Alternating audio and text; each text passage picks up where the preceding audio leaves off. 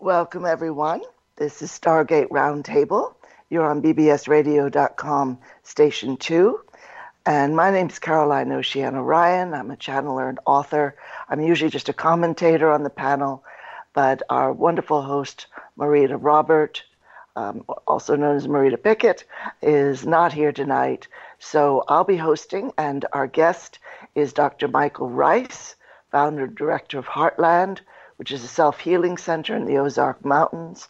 And Dr. Ryce has been with us before. He's the author of Why Is This Happening to Me Again, which is a wonderful book that outlines uh, why you and I and most people will go through life repeating cycles of problems, repeating patterns. We keep meeting up with, say, the same kind of job situation or the same sort of people that we meet as friends or acquaintances or coworkers or keep having the same relationship. You've heard people say, no matter how many times my friend gets married, uh, she just keeps marrying the same guy. You know, you've heard that the people will just repeat patterns in life and not understand why. So we'll be talking to him a bit later. Um, right now, we're just going to open things up a bit um, in terms of, well, we'll hear from uh, those who are present tonight. Uh, Ramantara will be giving us the Galactic Good News update. We'll hear from Randy as well. Um, Angelsu is here. So wonderful. Let's get started. And Angelsu, would you like to do a bit of a meditation for us, or what do you think? I think that would be fabulous, and I thank you very okay. much for stepping in for Marita. Thank and you. My pleasure. It sounds like it'll be a very interesting show. So, everyone, so. yes, I do too. I greet you all in the light of the most radiant one, the light of God which never, never fails. And in the office of the Christ, and only in the office of the Christ, let us invoke those loving energies of Saint Germain and the violet flame of unconditional divine love. And as you settle in, as the divine child that you are of the universe, the God of your heart, claim yourself for the divine path that you are walking which is always guided and directed. Let's link up with your higher selves, with your twin flames, the guides, the masters, the teachers, the angels that you work with, the councils of light,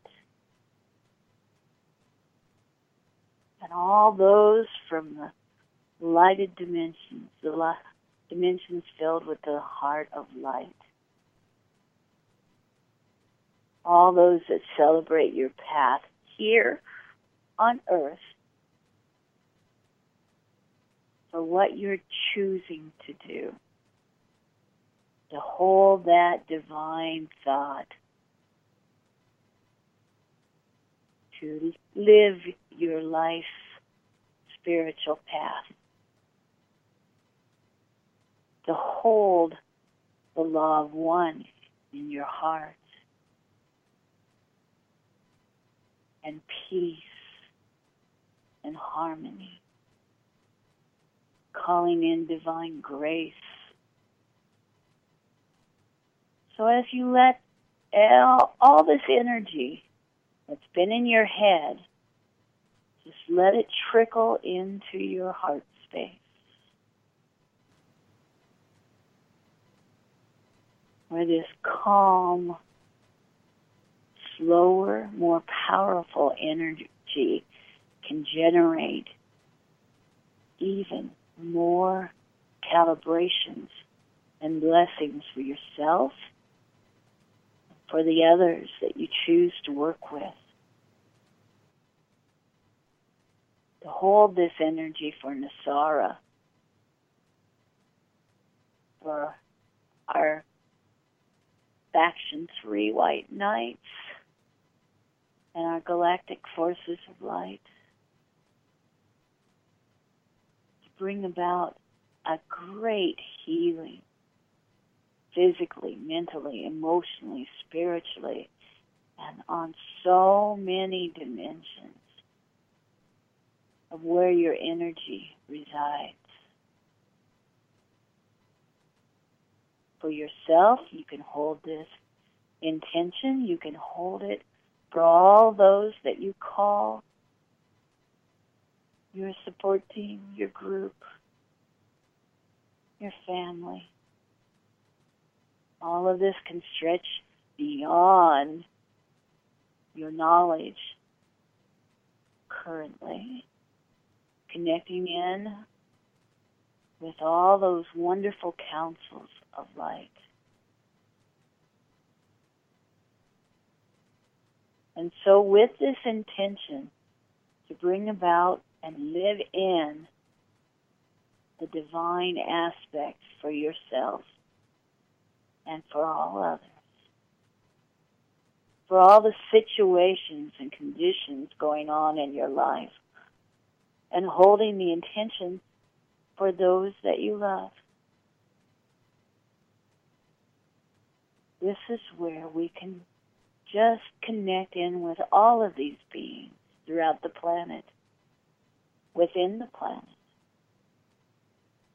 upon and around all beings, all dimensions, all kingdoms, to bring forth this glorious new phase of existence of the multidimensional divine being that we all are. And so, with this intent to call in the law of one, which is the original law,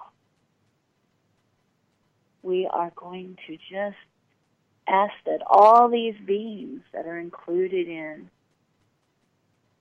these different situations and conditions for every person, place, condition, situation, and thing, everything, throughout all the timelines, all the parallel dimensions, all the potential dimensions, all of creation. We have quite a gathering that we're all connected with. So, with this intent, let's just take a big, deep breath as it's appropriate for each of us. Call in the violet flame of unconditional divine love to go throughout all of us. And then we simply say, We are all one. And as one is heart, and all are harmed. Yet as one is helped, and all are helped. And therefore, in the name of who we are, when we are one with all there is, we ask that only the highest good of all concerned happen here and we give thanks that this is done in the office of the Christ. So be it, and so it is. Now, if you'll just imagine or visualize or pretend that this planet is glowing with the violet flame of unconditional divine love transition and calibrate and glow and pulsate. And that the beings throughout all dimensions that work with the violet flame, that call in the violet flame, will continue this and purify it to make it even more grand and glorious we have capability of imagining that miracles and blessings abound. That whatever we call for through the violet flame manifests in the perfect, divine, happy solution. And just paint that happy smile within your heart, within all hearts, within all souls, within all beings. That divine joy radiating everywhere.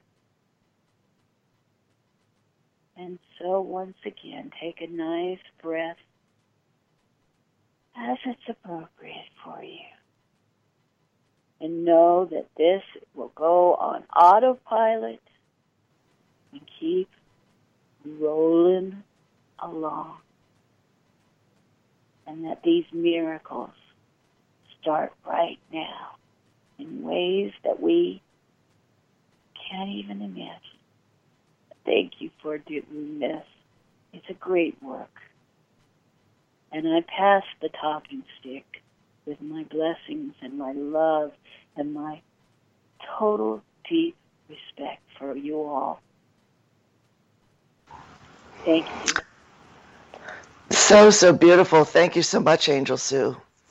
You know, I always feel just so transported by the images you give us and the energy that flows from you from the higher realms. And we really have to be thankful for that. Uh, you really add so much to Stargate. So thank you so much, dear one. And um, we send lots of love. Absolutely. Um, so I'm wondering, uh, Randy, have you got any update or insights that you'd like to share? Thank you, Caroline. Well, what I'm going to do, I'm going to do something very different here. Okay. I'm going to, I recorded this last night because I lost the information so that I could read it. So I'm going to play this and hopefully that it works. Consider that the government is years ahead of us through suppression of their secret advancements that generate fear by perpetuating superstitious conclusions that keep people diverted from the truth and looking the other way by the time people finally do see secret surface, such as the stealth fighter, they superstitiously conclude they are seeing an alien ship. This makes people feel helpless, as though they cannot do anything about the situation, and they look to the government for a solution as anticipated. Who says aliens aren't microorganisms encased in a growing crystalline environment that don't even need a spacecraft? Invasion of the mind through mind control is worse than any alien invasion could be anyway. It is ridiculous that people fear what they don't know and jump to superstitious conclusion rather than seek the truth. Besides, what would aliens do that the secret government isn't already doing? Take over the world? Perpetuate mass genocide? Aliens could be transdimensional or lizards. But they're not lizards. That's too simple. George Bush said that they're lizards. George Bush created an image of turning into a lizard. Congress already knows about the holographic generators that produce such an image. It wasn't necessary to beleaguer the subject to them because they already know it's a hoax. Testimony has already been provided to Congress regarding the equipment Bush used to perpetuate the illusion. There are numerous similar accounts around the world regarding lizards. With numerous people talking, there is truth to this somewhere. The truth lies in the program to deliberately generate fear.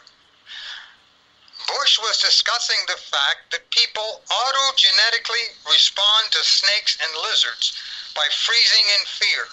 By capitalizing on that natural reaction, they expect to perpetuate the fear that keeps people diverted from the truth and easily led. That conversation was between Mark Phillips, Cathy O'Brien, and David Icke mm. at a rally in Washington, D.C. So, these are the kinds of things that are coming out now to let people know and make them aware that the game is just about over. So, folks, stay in your heart. Forget the circus called the media, because that's all it is. It's a circus. yeah. Project the violet flame continuously, all the time. Yeah. And then you'll realize that we've already won. It just has to filter down into what we call the 3D world. But are we there anymore? Are we really in 3D? Are we in multiple dimensions? Mm-hmm. Myself, I think it's all of the above. Namaste. Thank you, Randy. Randy, sorry, do you know Randy. what year that was? Uh, I think about 1985. I'm not sure. I could probably check back. Wow. Wow. Because it was a, it was a, it was a, it was held right in right in D.C. It was a public rally of at that time whistleblowers. They just set up their tents, they set up their things, they had their permission, they had everything, and everybody was talking. Everybody was telling their stories, and they couldn't stop it because it was it was all approved. Wow, that's interesting. I don't I don't know that um, I would accept completely that there are no reptilian ETs because so many people, like David Icke, speaks openly um, yeah. about having spoken to a woman who was at um, was it Edward Heath's house for a dinner party. He was former uh, prime minister of Britain, and she saw him starting to shapeshift into yep. his form right in front of her eyes. Mm-hmm. And I don't think uh, she was kidding. Other people have seen it as well. People saw Queen Elizabeth starting to shapeshift. Yes, uh, that's true. But you realize that this was that many years ago. So what has transpired since that point? Hillary Clinton too in Florida. Yeah, yeah. absolutely, absolutely. well, we have to think on the positive, guys. That's all we have to do. The energies, they're gonna they're gonna help assist these guys on their way out. That's what yes. it is. Yeah. The there are really so... good reptilians that are going to do that. Absolutely. Exactly. This is what people don't understand. You have to thank the reptilian race for one thing the ability that we're talking to each other right now over the airwaves, over the digital airwaves. There is a certain faction of their race that helped the humans invent what we call electronics. Yeah. We all have reptilian brains. Exactly. And what they did is they exacerbated it for their own purpose to continue in darkness and power and money and all of that stuff. And that's just called the fallen angels of us. There's only one of us here. And Lakesh, yeah. In Lakesh. Well, thank you for that, Randy. Did you have anything else to add, or should we move on? Or? I think we should move on. I'd right. really like to hear Ramantara's report. Yeah, that would be good. Uh, Ramantara, have you got any news for us? yes.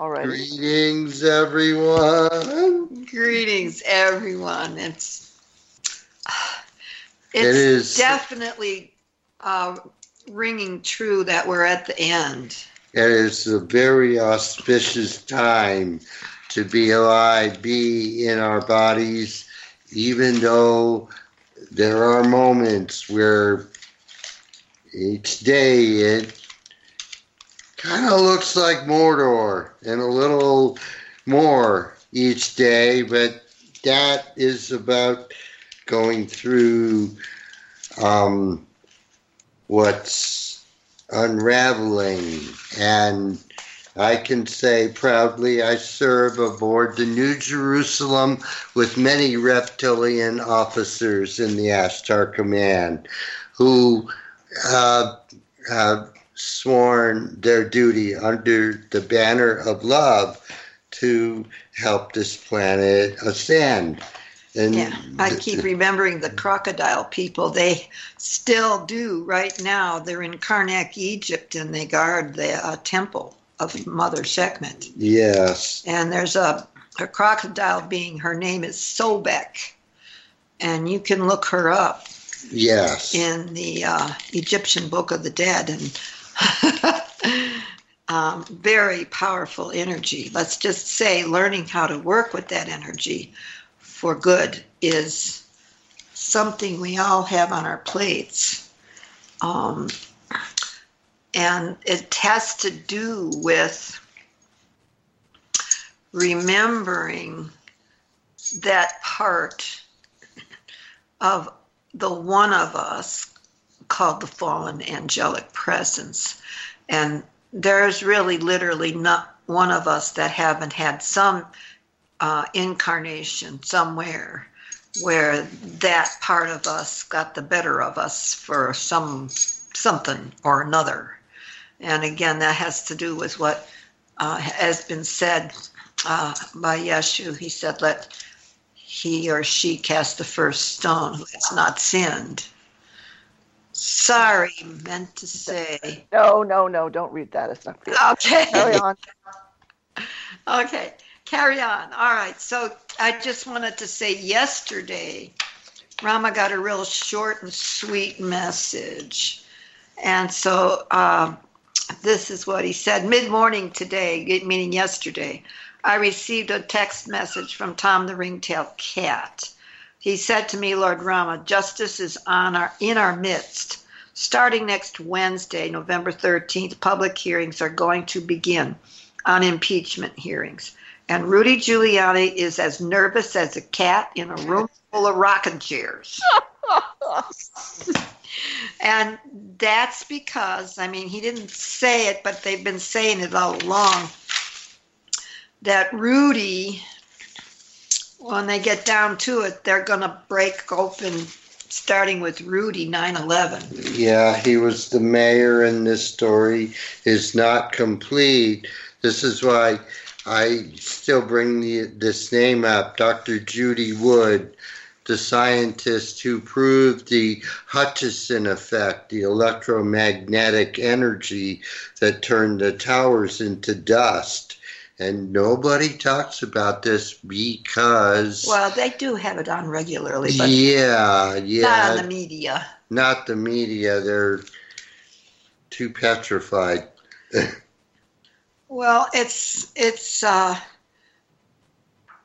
they're pushing on and seeing how far can we keep this lizard program going in the negative sense how much can we egg it on?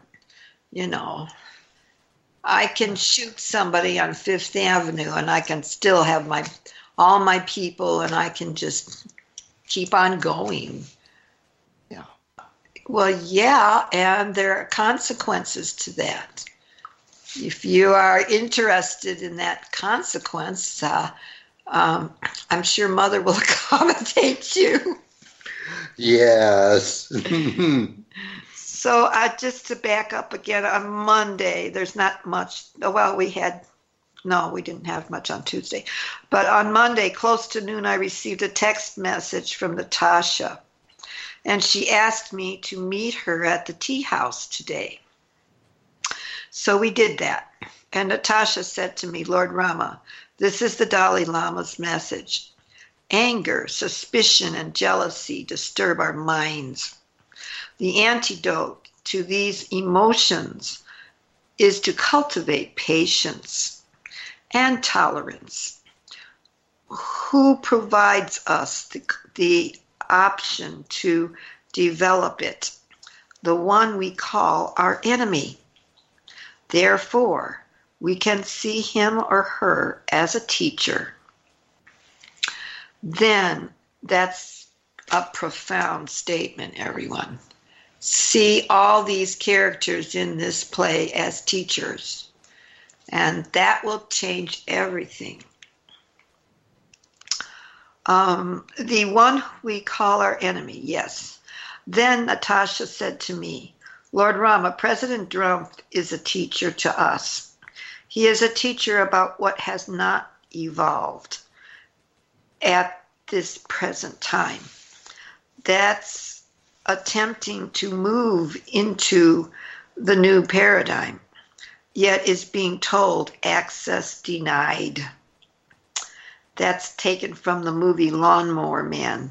That was one of Stephen King's better movies because he did something very preeminent in that movie where he showed that access is truly denied in terms of the ultimate completion of this project.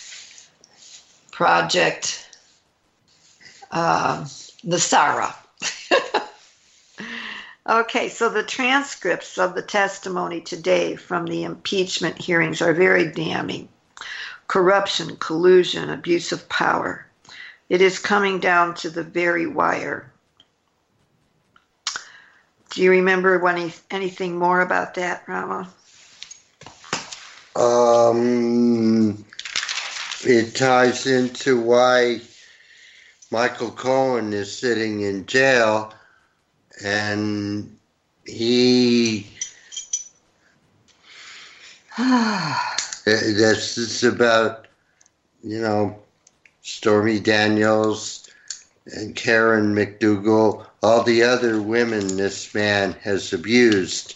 And it ties in with Harvey Weinstein and the larger story why Jeffrey Epstein is not dead and hiding out somewhere in Israel in an underground bunker with Netanyahu, probably. Yeah. And see, uh, this is what I'm talking about here is the portrayal of these reptilian human hybrids who are descendants of the fallen angels. And it ties in with the 13 families and how the fallen angels control them with absolute power and fear.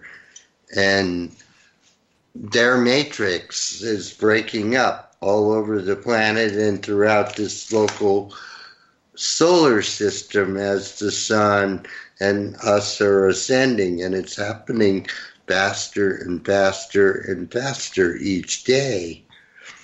And there is um, from the energies too, but the hologram of the queen is not doing well. No, they're going to announce that she left very soon.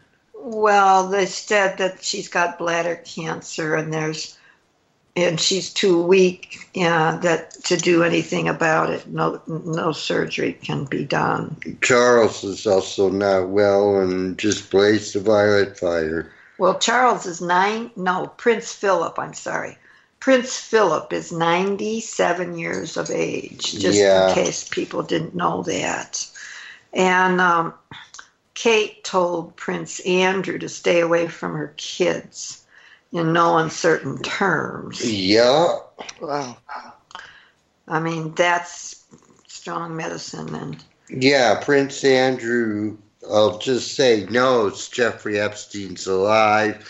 And Miss Maxwell, this whole story is larger than I know how to talk about in these short moments. And it's about the human trafficking that's going on on this planet where all the 13 families are involved. It's a misuse of the sacred Kundalini force. Yes. And Prince Andrew's own daughter, she's getting married and she doesn't want to see him anywhere. She doesn't want to see her father anywhere near the wedding. So, in other words, the younger children are saying something, you know, and through their parents too, the Kate and uh, the daughter, and yeah. And uh, since his mother is in this very weakened state, Prince Charles has already declared himself regent in England, which is interesting. I thought it was going to pass automatically to William. Nope. Not not not now. Not at this particular moment. Mm, interesting. Mm-hmm. And Harry, you know, and Meghan. All of this is temporary. All of this is very, very temporary. Harry and Meghan don't want to have anything to do with the royals. Oh, they they they have the uh, the other way around goes for them too. Don't worry about that. Yep. um, uh, it's also going to say just to confirm it really solidly that every single Israeli embassy and every country, colony, whatever you want to call going on here on Earth is completely shut down. And what that really indicates is that the Khazarian mafia is dead. They have lost complete control of this planet, 100%, no matter what it looks like. Uh, or apparitions are apparitions, let's put it that way. And um, again, when you see a, a Netanyahu, you're only seeing a clone or another clone or a, a cl- clone of a clone. In other words, the real Netanyahu's alive and well and living in that underground base where Epstein is. And they're carrying on. You remember Epstein's Council of Foreign Relations Trilateral Commission. Um, is that it? Uh, I think that's enough. that's scary enough to talk about. Well, it's not scary. It's yeah. It's it's it's a sham at this point in time because people have have moved on. No, yes. they have. Um, I was transcribing a story today on Redacted Tonight VIP. Lee Camp had this really amazing young lady named Trinity on there. What's her uh, her last name? Trinity Trans, I think. Um, it's about the public banking system of California, uh, and I learned more. It's not really where I thought it was, but it's amazing how they've gone from where they were to now. Uh, and uh, it's progressing it, very well. Uh, it's in particular about uh, establishing a public bank, a city, public city bank in LA. So Trinity Trans is the co co-founder uh, of um, the creation of this public banking operation. There's 430,000 who voted for the public bank and uh, it was just short of winning. Yet mm. Gavin Newsom signed off on bill number 8857, which is the Public Banking Act. So, how Trinity put it is we lost the battle, yet we won the war, as Gavin put his John Henry on that act, in spite of the vote. So that's interesting. So they created they created a public citizens lobbying. That uh, Trinity said. Then we created these public citizens lobbying teams, and moved it from a somewhat obscure idea to mainstream media. Um, uh, and the purpose is to create affordable credit, empowering communities being able to invest in communities, building a broad based coalition to combat the Wall Street private interests. Um, lobby groups that were nine, they created nine lobbying groups that were lobbying.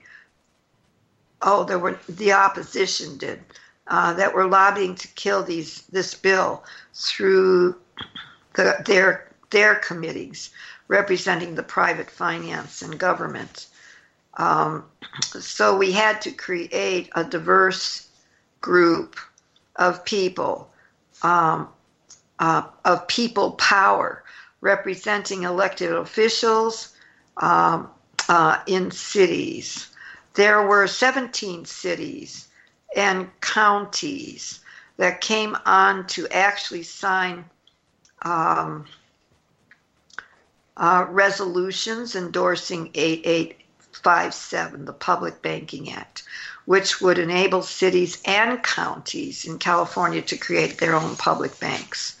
we had over 180 community organizations, national organizations, some of the biggest labor unions in the state of California, which further helps legitimize the idea and bring that political power that we need.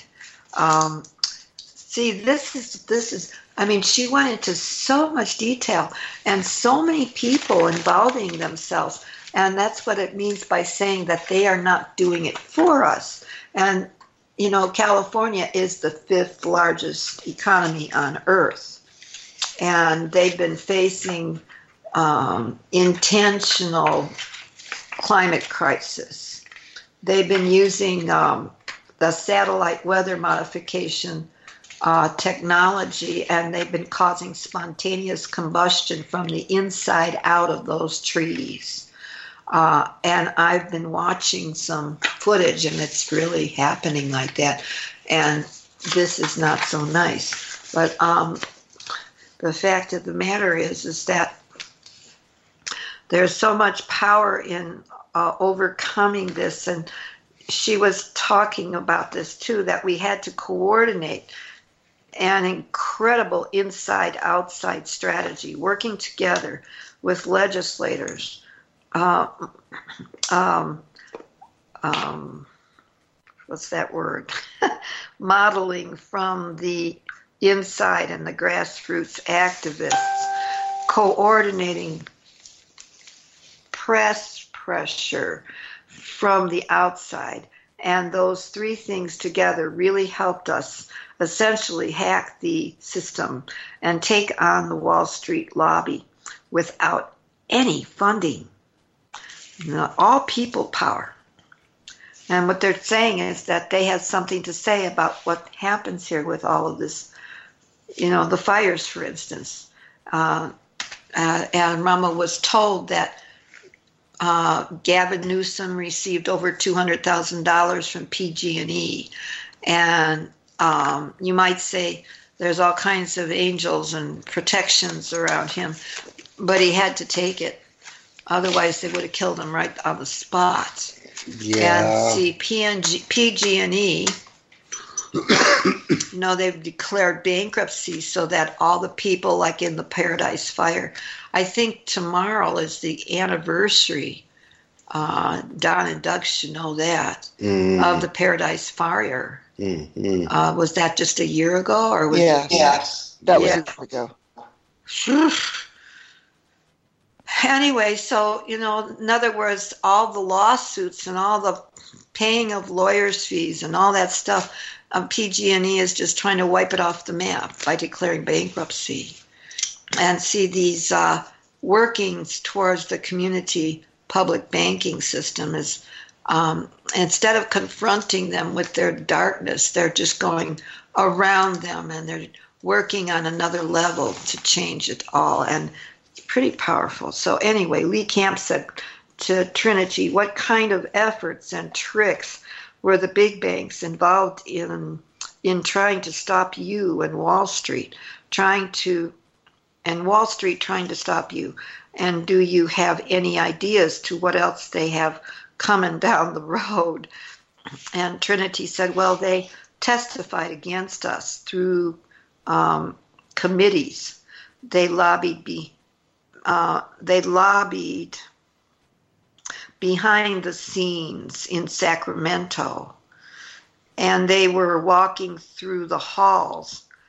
We had and, and as they were walking through the halls, we had to bring a lobbying force up in Sacramento, and we coordinated an in, incredibly high team of organizers. These weren't just your typical activists. These were lawyers, retired doctors, executives, young professionals, students who were all united and educated on the talking points to be able to communicate to legislators about the importance of this bill. And essentially, how we were able to beat Wall Street was by recalibrating what it means to be an activist. Mm-hmm. This is pretty interesting. It is not something that is necessary to be confrontational.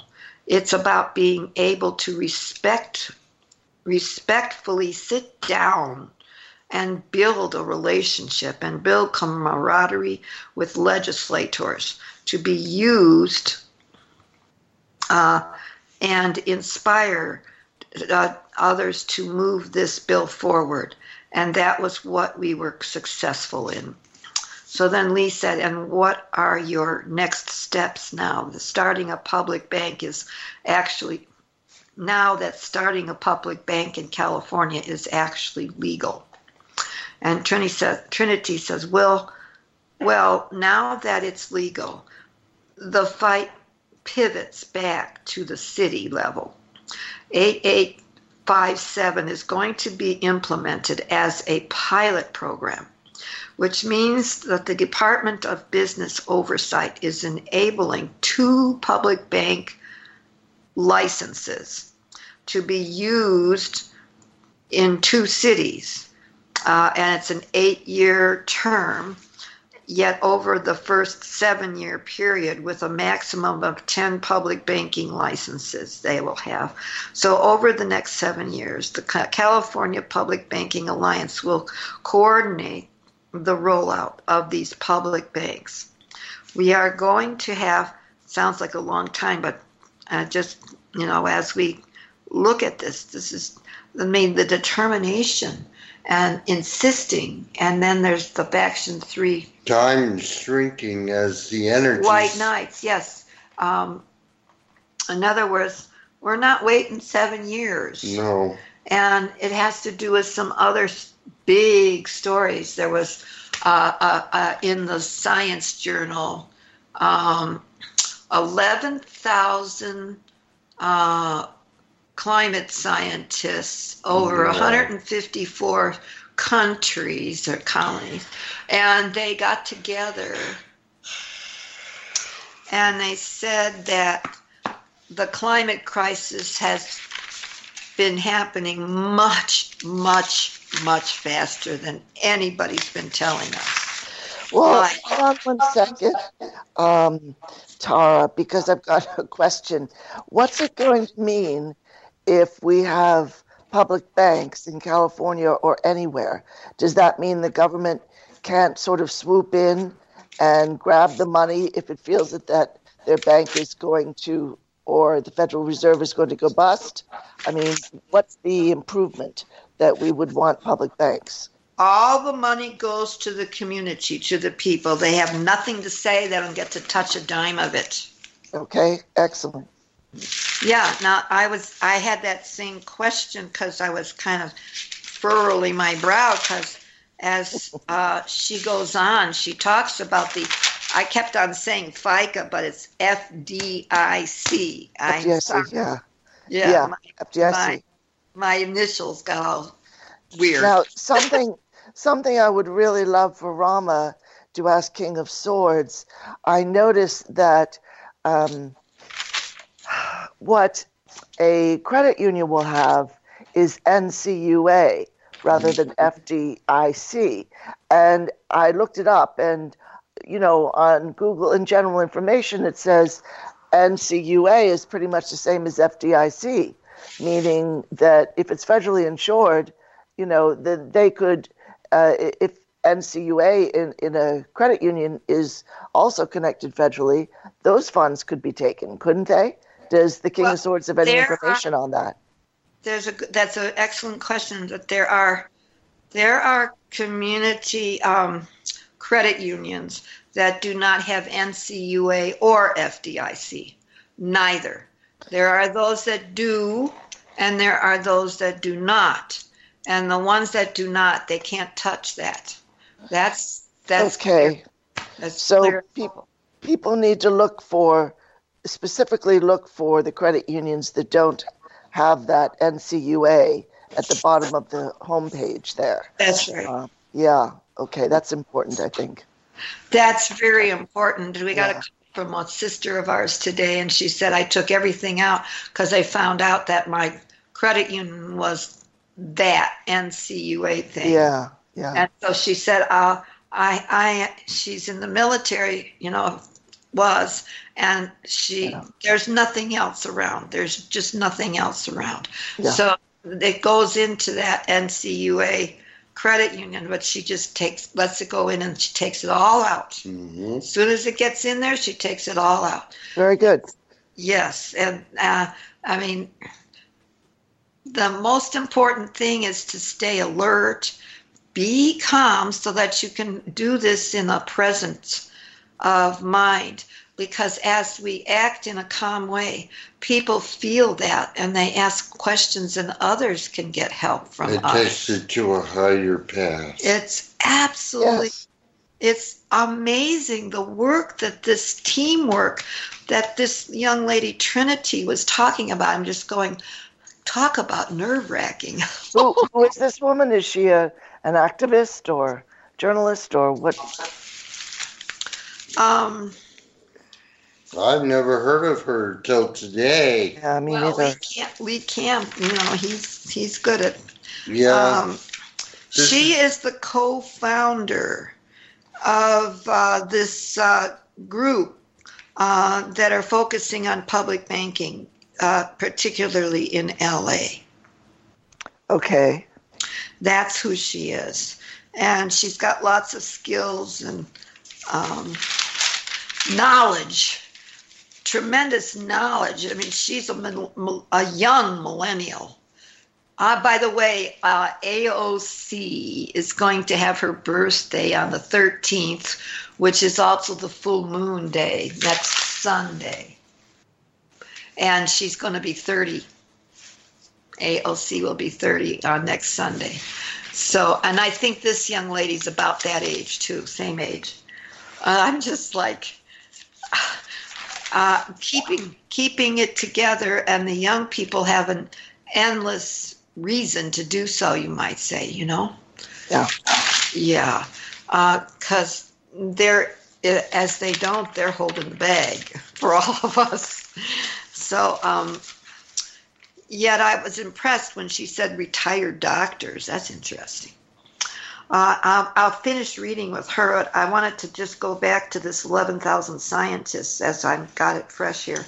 Uh, from 153 nations, warning of untold suffering as a consequence of the climate crisis because it's moved up exponentially much faster than anybody's been saying. And um, yet that's why mother's here and that's why this is moving so rapidly. I just want to make sure that we be calm as we read this stuff. Yet they they they published in the journal of oh it's called bioscience uh, five things that people can do that can really make a difference. And number one is use energy more efficiently and have a carbon tax to cut fossil fuel use. Uh, and um, Yes, we can. And then, two, to stabilize the population of the planet.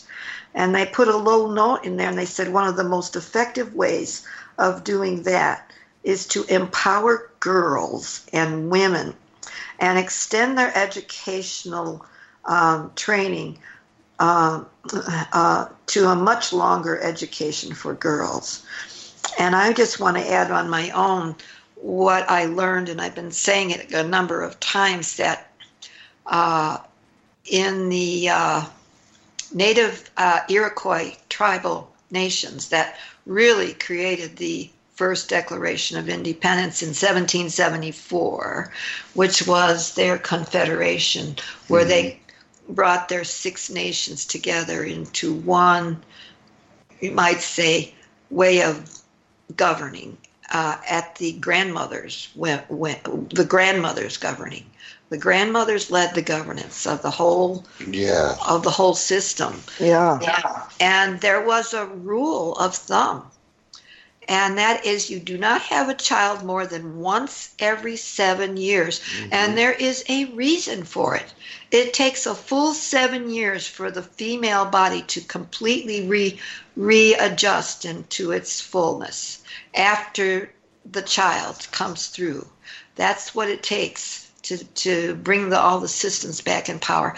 And it forms alliance with the age of reason at seven, which is saying that that child needs spiritual, the first seven rays of you know, color, sound, and vibration that we're talking about when we talk about Saint Germain and the violet flame and the seven rays and all the ascended masters and all those rays. Uh, uh, uh, the grandmothers taught that stuff in the first year, the second year, the third year, the fourth year, the fifth year, the sixth year, the seventh year of the child. At that point, that child is ready to be a little teacher, you might say, to another child as you choose to have it. They literally stabilized their population by doing that. Literally. That is, that's a brilliant system, and I wish that we would borrow from that kind of wisdom. And I think they were handing on the wisdom they learned from the Star Nations because there was so much direct contact. Where does it say that? ETs and um, you know the the native people. I think it's really brilliant. But um, we've got Dr. Ryce on the line now, so I think we'll switch over. Uh, Dr. Ryce, can you hear me all right? Thank you, Robin Tara. Loud and clear. How are you doing this evening? I'm rocking, doing well, thank you. And yourself? I'm well, thank you. Um, I just want to quickly go over your bio for listeners. Our guest is Dr. Michael Ryce. He's the founder and director of Heartland, which is a self healing center in the Ozark Mountains. He's a world renowned lecturer and teacher on health and healing, and he holds doctorates in naturopathic medicine and in holistic philosophy. The focus of his studies combines body mind principles, physics, and ancient Aramaic studies into a unique body of pioneering work in the fields of self healing, healing through relationships, anger and grief resolution, world peace, and the inner process of forgiveness. His unique synthesis of information and tools is acclaimed, quote, a powerful blend of spiritual principles and intellectual clarity guided by the heart, unquote. His workshops explain how the body emotion interaction affects health, every event in life, and impacts our relationships. And his book, Why Is This Happening to Me? Again, is an international bestseller. So wonderful. Uh, welcome, Dr. Ryce. I know you've been on the show before.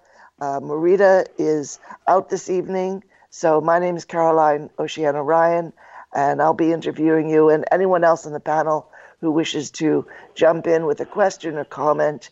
Um, I would say to listeners, uh, Dr. Ryce has a really wonderful, fresh outlook on dealing with patterns, painful patterns that keep repeating over and over in life, particularly in relationships and how we feel about uh, how other people have treated us. And often that begins at childhood. So if you'd like to call in with a question, the number is 888 429 5471. That's 888 429 5471. And then we've got another line, which is 323 744 4841. So I'll repeat those again at another point. Um, but, you know, you can get, actually, Doctor, you can get your book, Why Is This Happening to Me Again, on, um, you can read it online. Uh, I've been reading it, and it's really interesting. And uh, Dr. Ryce's website is whyagain.org. And you start right in with a story of, you know, this is probably a bit fictional, but it, and yet it's so real that you're talking to this man, Richard, who's been divorced probably several times. He seems to keep marrying the same sort of woman. He keeps running into the same situation where the, a woman is loving and kind and supportive, and then she gets more distant and doesn't pay him any attention.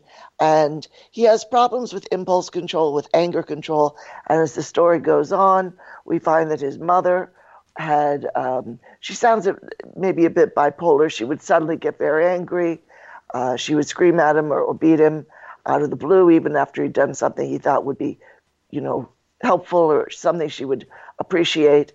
And you're a character in this story, and that you're walking him through the realizations that it's not about other people.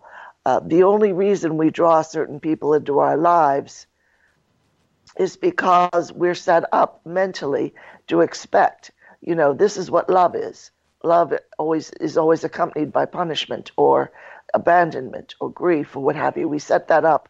And my question is, you know, doesn't that happen at such a deep subconscious level that it's really hard for people to recognize that there are repeating patterns?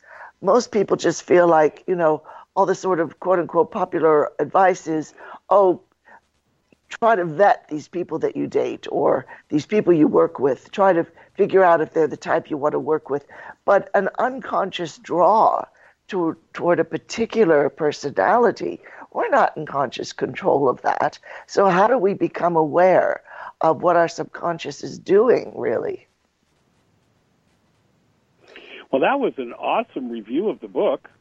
I'll, I'll have to get you to put that right. That was perfect and and right on track. And you know, some people oftentimes will get calls at Heartland, people looking for my book, and they'll and you can tell a lot about what's going on in their lives by the language they use, and they'll they'll say, "I understand you have this book called Why Are They Doing This to Me Again?" Oh, or, or why am I or why am I doing this to myself again, as opposed to yeah. why is this happening to me again? And you know, the bottom line is that we are energetic beings. The whole foundation, my background originally is in electronics with a side study in physics.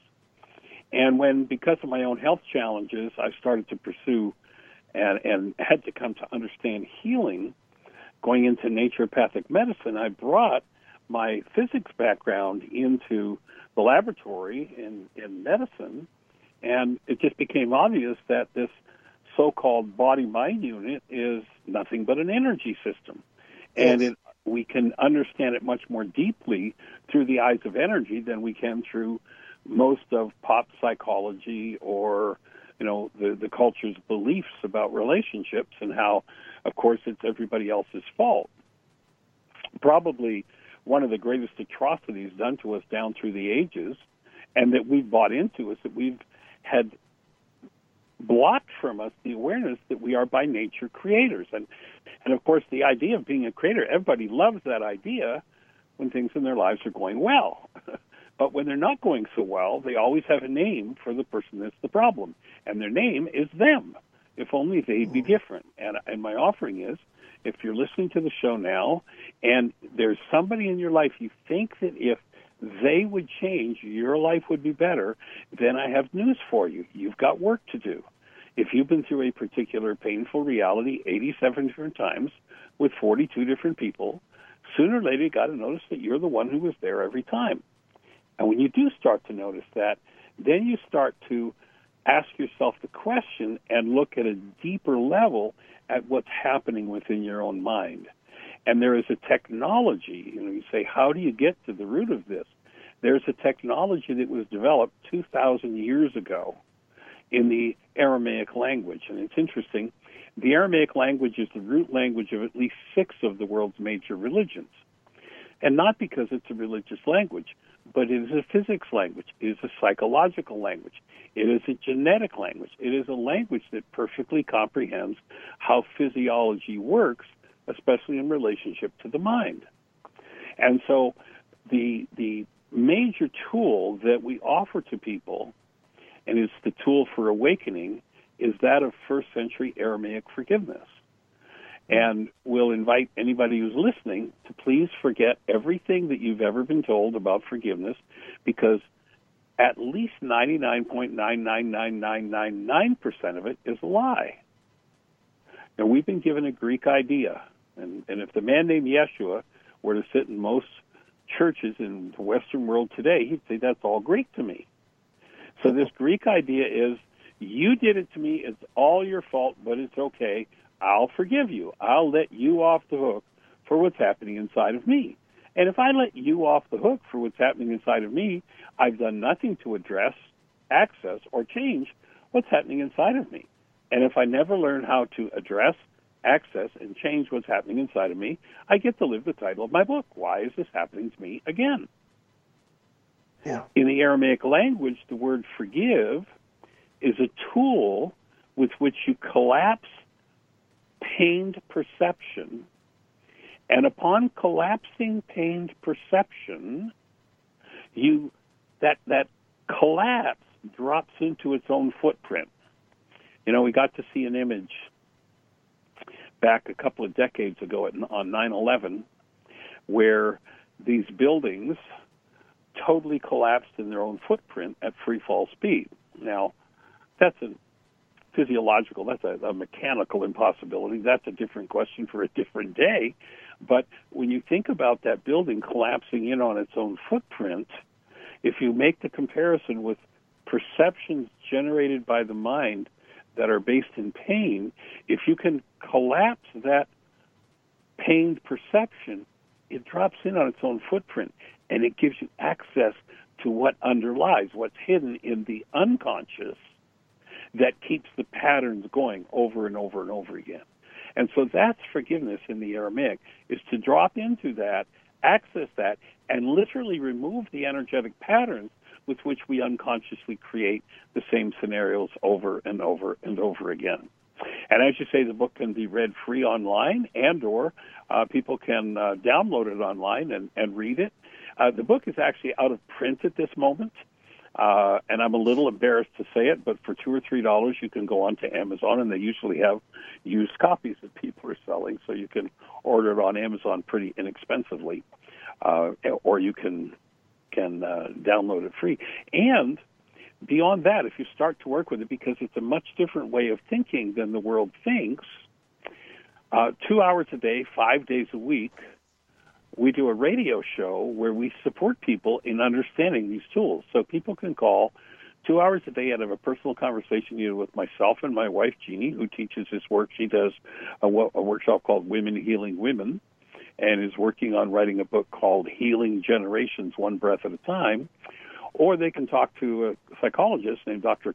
Tim Hayes. He's a 43 year practicing psychologist who's been doing my work for about the last 16 or 17 years and we're there to assist people in processing and dealing with things and learning how to access and use the tools.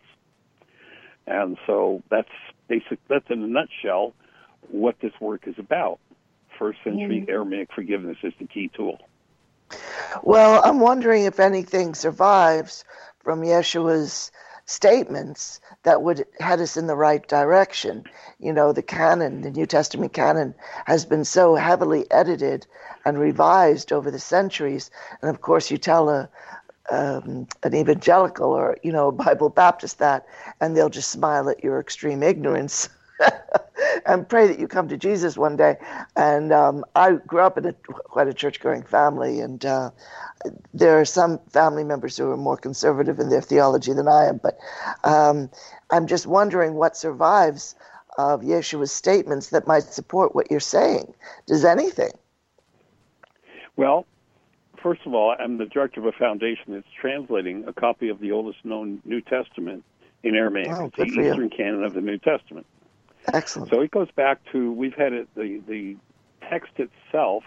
We've had carbon dated at uh, the University of Arizona, which is kind of the primo carbon dating facility on the planet. Mm-hmm. And they tell us that the actual manuscript, the physical paper or vellum that it's written on, uh, is from approximately the year 1000 plus or minus 50 years. So we're working with a thousand year old copy of a 164 AD text, and there's an imprimatur uh, in the manuscript, which would be kind of like a notary statement today, signed by the bishop of the Church of Nineveh back in 164 AD or thereabouts, where he verifies that this is a copy of that 164 AD text. Makes it the oldest known copy uh, there may be older copies available. Where you know, back in those days, it was normal for a family who had some wealth to have their own family copies made. So, who knows what's hiding in people's libraries? But we're working with this text, and and basically, we had uh, 25 of the world's top Aramicists who worked together for years, establishing the first century meanings of the words.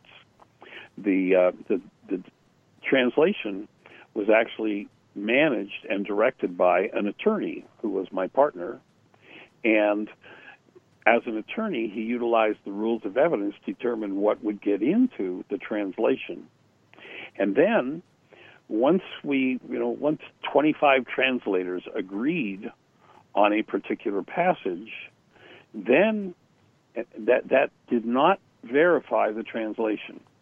What had to happen, and this is the part that I played in the uh, in the whole process, is then I would take what the translators did. I don't read, write, or speak the language, not allowed to as the director of the foundation, but I would take what they uh, came up with and I would take it into the laboratory, the classroom.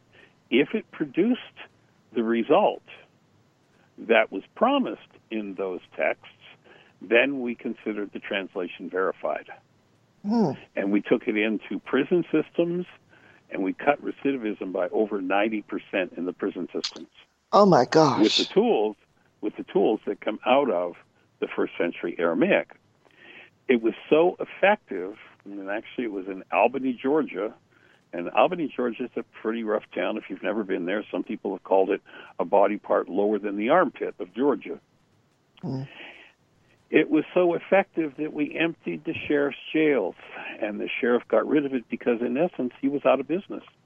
Yeah. The sheriff, if you don't, if you if you know how this works, the sheriff gets a per diem for everybody that's in his jail. If he doesn't have anybody in his jail, he doesn't get any money. If he doesn't have any money, he can't pay his bills and so he got rid of it.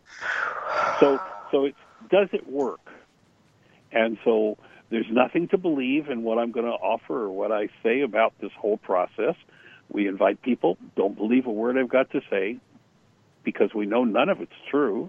Nothing you think or believe or can say is true either about the actuality of the world as it actually is. We have realities, we have our own perceptual constructs about it, and we have language to represent that. But that's so far away from what the actual energy system of life is about that we're just starting to crawl toward comprehending the actuality. So rather than us saying, well, here's the truth, we've got it, and this is the dogma, and this is the doctrine, our approach is, well, this guy Yeshua didn't say, I come to bring you dogma, I did come to bring you doctrine, I come to tell you that you better believe this or else. Mm-hmm. He says, I come to bring you life and life more abundantly. Yes. Does the teaching you're engaging in that purportedly comes from him bring you to higher levels of life? If it does, you're probably on track. If it doesn't, then you've probably got a fraud. And as I say, mm. most of it, Yeshua would say that's all Greek to me. Mm. So the basic bottom line is, you know, it, it, first thing we need to do my offering is we need to establish what a human being is. And I haven't found enough words in the English language or any other language to even start to describe that, but there is an experiential definition of a human being, and that is hold a newborn child. Do you have any children? I don't myself, no. But have I haven't held a newborn. A young, a young grandniece and grandnephew. oh yes, I have. So if so, if you think back to the first time you held that little one, and if you were to tap into the essence of that newborn, what word would you use to describe that newborn? The first word that comes to mind is pure. Exactly. We've asked, my wife and I, Jeannie, have asked that question of tens of tens of thousands of people all over the globe. And 100% doesn't matter what culture we're in, what language people speak, what part of the globe we're in. The answer is always some variation on the theme of purity, beauty, sweetness, and love. Mm. Why? Because we all know what human life is. And then they conned us into believing that love was something we do to each other.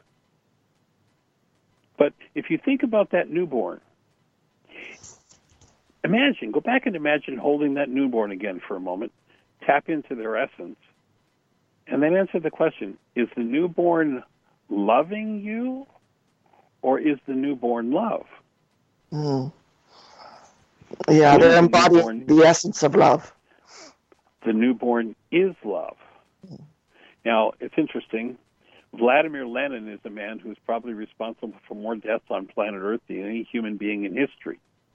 And he says the way you destroy a culture is should change the meaning of its words.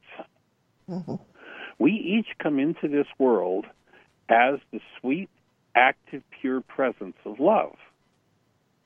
And then the culture of most of our world, the cultures, do the best they can to destroy that presence of love and implant a different set of ideas that fear, hostility, money, and that love is something we do to each other. Mm-hmm. And all of those things go right along with Lenin's definition of how to destroy a culture change the meaning of its words.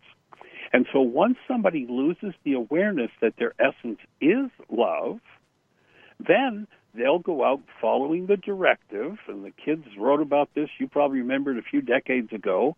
And the song went like this Looking for love in all the wrong places, looking for love in too many faces, mm-hmm. trying to get from someone else something that's not available from someone else, trying to do something to someone else to get their approval. And none of that has anything to do with love. So most people's pursuit is in a totally false direction. And all of the time spent pursuing that is a waste compared to learning to live as a human being again and recapturing the essence of who we are. I actually had a uh, uh, a woman who contacted me, a, a person who's been a student of mine for about the last 30 years or so, and it was just a few weeks ago, maybe six, seven weeks ago, she called me and she said she was just in great trauma and confusion. She had gone to see someone she had previously dated 20 or so years ago and almost married. And she contacted me in great pain and trauma and confusion over the question of why doesn't love survive? Why can't we have these relationships? And in response to that, I immediately got a download of a, a poem that kind of puts all of this together in sort of just a, a short five minute nutshell of what it is that needs to be done.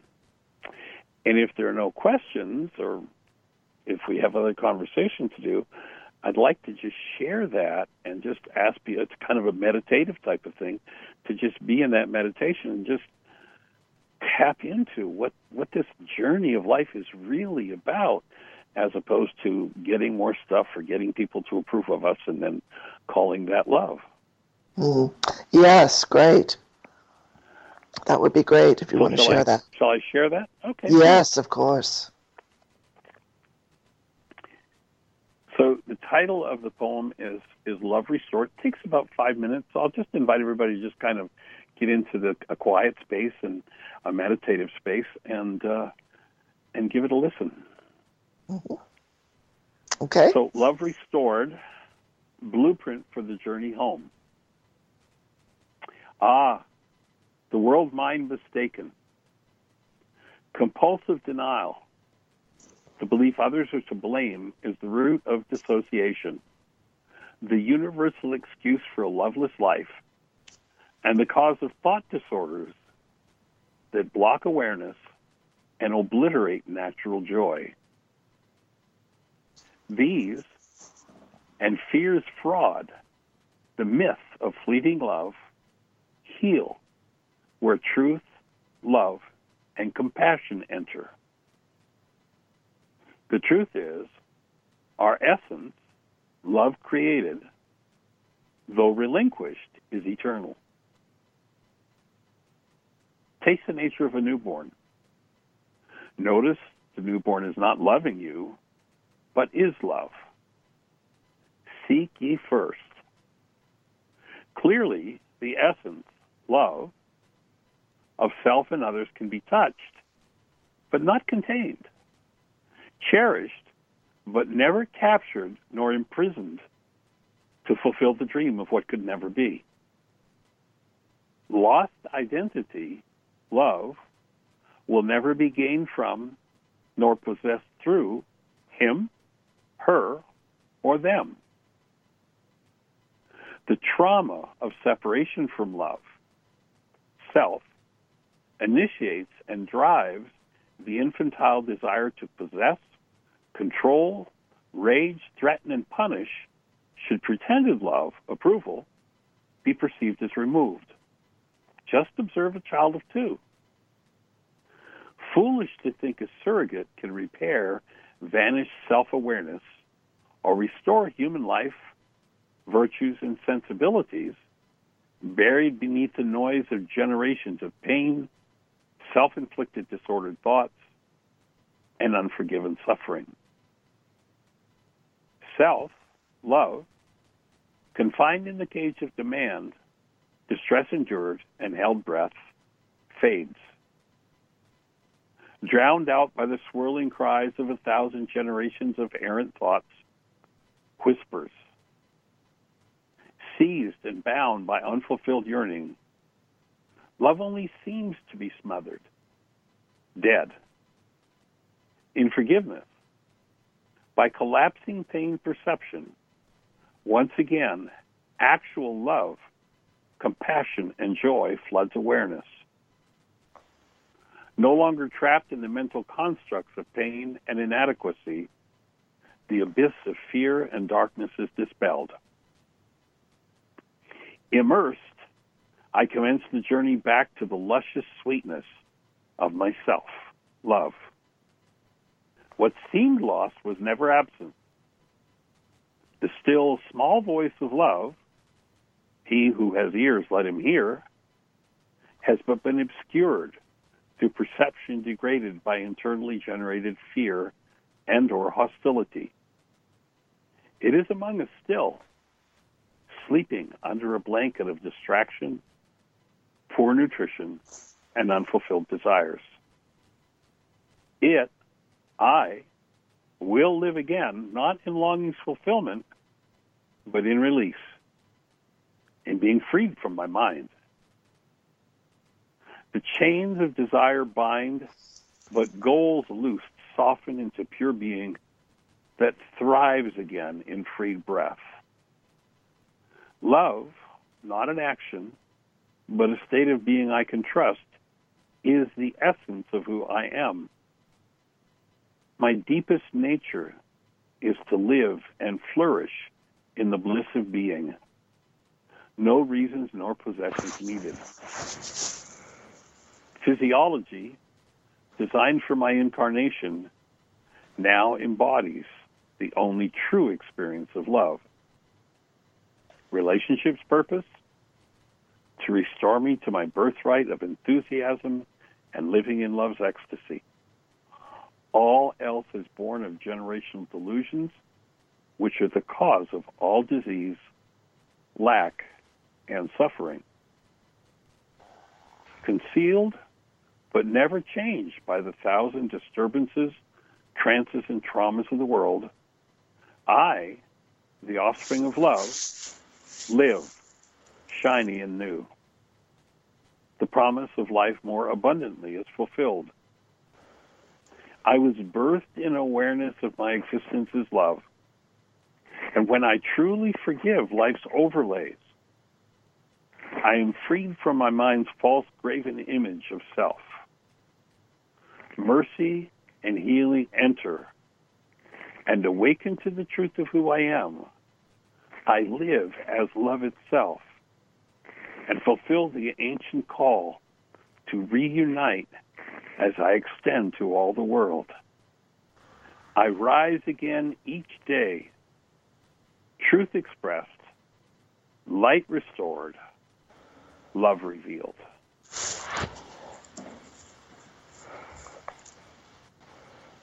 Very powerful. Very beautiful. Thank you. And so 2,000 years ago, in the Aramaic language, this man named Yeshua knew exactly how to bring people back to life, life more abundantly. But that doesn't serve kings. Kings need people who live in hostility, fear, and inadequacy. Because dumbed down by fear, inadequacy, and hostility, people make great slaves. Yes. And in order to control masses of lands and peoples and resources, people, kings need people who are willing to function as slaves. And it's time for us to wake up to the truth of who we are and give up that whole king game. Forgiveness is the core tool that Yeshua presented 2,000 years ago for how to do that. He makes the statement, and this is translated accurately by the Greeks. He says, In order for you to live, you've got to die. Now that's a pretty mm. silly statement. In order to live, I've got. I mean, what does that mean? In order to live, I put cancel the thought. I put a bullet in my head. That's crazy. What does it mean? Well, there's this false self that is a product of unresolved unconscious trauma. The ego self, it's been called ego, edging God or love out, edging out the truth of who we are. That false self is an identity that most people come to think of as who they are. It's an hallucination built into the mind. That self has to die, has to go, in order to make room for being, created being, to incarnate within the form. And the way that the, the that false self is removed is through forgiveness. Mm. Well, it's bringing everything Yes, go ahead. Sorry, finish. It's bringing it's bringing everything in our lives based in hostility or fear forward from its root in the presence of active love, which creates a transmutation of energy and leads to the dissolution of the false self. Well, this is what I wanted to ask you about because at one point in the book, you note that the mind only permits into its awareness that information which supports its goals and prejudices. And it doesn't exactly. like other information. All other information is hidden, you say. And if we hold an emotionally charged goal of being right, and we all know what that is, we all know how we, we love to be right. then when we're doing that, the mind withholds all evidence that would show the truth of a situation which fascinates right. me. So, what you're talking about is overcoming the ego mind, coming out of the mind in a sense. Even though what you present are could be taken as philosophical or, you know, um, quantum physics type, uh, you know, principles. Nevertheless, um, you're really saying, all right, but these ideas aren't for us to cling to and and to uh, fortify our ego with. They're to uncover what we've kept a lid on for, you know, maybe centuries of Earth lives, and um, that means pulling the ego mind out of the driver's seat, and that's probably the biggest thing modern man and woman could ever do right now. It, it exactly. would be astounding. Yeah. In order to actually heal, You've got to be out of your mind. The secrets are hidden by the mind, they're not hidden in the mind. You got to yeah. get that thing to shut up. It's a tool. It's not meant to run your life. It's meant to be a tool. I need you for a minute, mind. You've got some information. Thanks for that information. Now go back to sleep. Get out of my way. Yeah. But what happens is the mind in most people has become worship, the intellect, reason. Ah, that's the way to get to it and information. That's the knowledge. That's it. Well, if knowledge were happiness, we'd be the most blissful civilization that ever existed, and we are the most drugged and traumatized civilization on an individual and collective level, probably that's ever existed within within its own culture. Certainly, there have been civilizations where war and such created such monstrous traumas, but without that just within our own family systems, our own community, our own culture, today our own political system, the trauma and the drama that people go through pretty much proves that knowledge is not the key to the game. And the mm-hmm. intellect isn't going to get us there. What forgiveness does, there's, there's an interesting piece of information that, uh, that we quote uh, nowadays. This is something I found about four years ago, kind of by accident, in doing some research. You know, we've taught for years that perception is a construct of the mind and that the mind is an evidential device. There's some interesting Harvard research that says that in a time frame where 10,000 brain cells fire, the max amount of data that goes into conscious awareness is 9 bits. So when you think of 10,000 individual units of information firing off and all we get to see is 9 bits of that information, and we call that the world. We call that the truth. when all it is is a constructed perception. And it's been estimated in that same time frame of 10,000 brain cells with nine bits firing that the world of actuality contains perhaps as much as 20 trillion bits of data. Well, when you're looking at nine bits out of potentially 20 trillion, what you're looking at is at is at evidence. The mind is an evidential device, and the only evidence that the mind can give you is evidence of your own BS. and of course, that BS is belief system. Yeah. If somebody if somebody has a different reality for those initials, I'll just invite people to notice that's their reality, not mine. It's belief system. And and so here's the quote that we that we now use just to back up what we've been teaching for decades. You can go to the CIA's website, CIA.gov, and free. You know, I don't know how many millions they spent doing this research. You can download a book called The Study of Human Intelligence. One of the chapters in that book is a chapter on perception. I don't know how many millions they spent, but the goal was to to improve intelligence services, and to do that, they studied perception. And here, quote, is is is word for word what the CIA's conclusion is about perception. And it says, the mind does not record reality, the mind generates reality. Each person mm-hmm. lives within their own reality. My reality is a reflection of my BS. Your reality is a reflection of your BS. And, you know, it's easy to prove if you've ever sat in a courtroom and listened to six different people testify about an accident. Yes. Uh-huh. You'd wonder if any two of them were at the same accident. I mean, how is yes. that possible? Didn't they all experience the same thing? No. No two people have ever experienced the same thing. They experience the same actuality, but the perceptual construct that they experience is determined by the biases, the beliefs, and the uh, realities within their own mind. So the person who, you know, let's say has a prejudice against women drivers, reports in the courtroom, Your Honor, I saw that woman drive through the red light and smash into this man. When the truth is, it was the man that drove through the red light. Mm.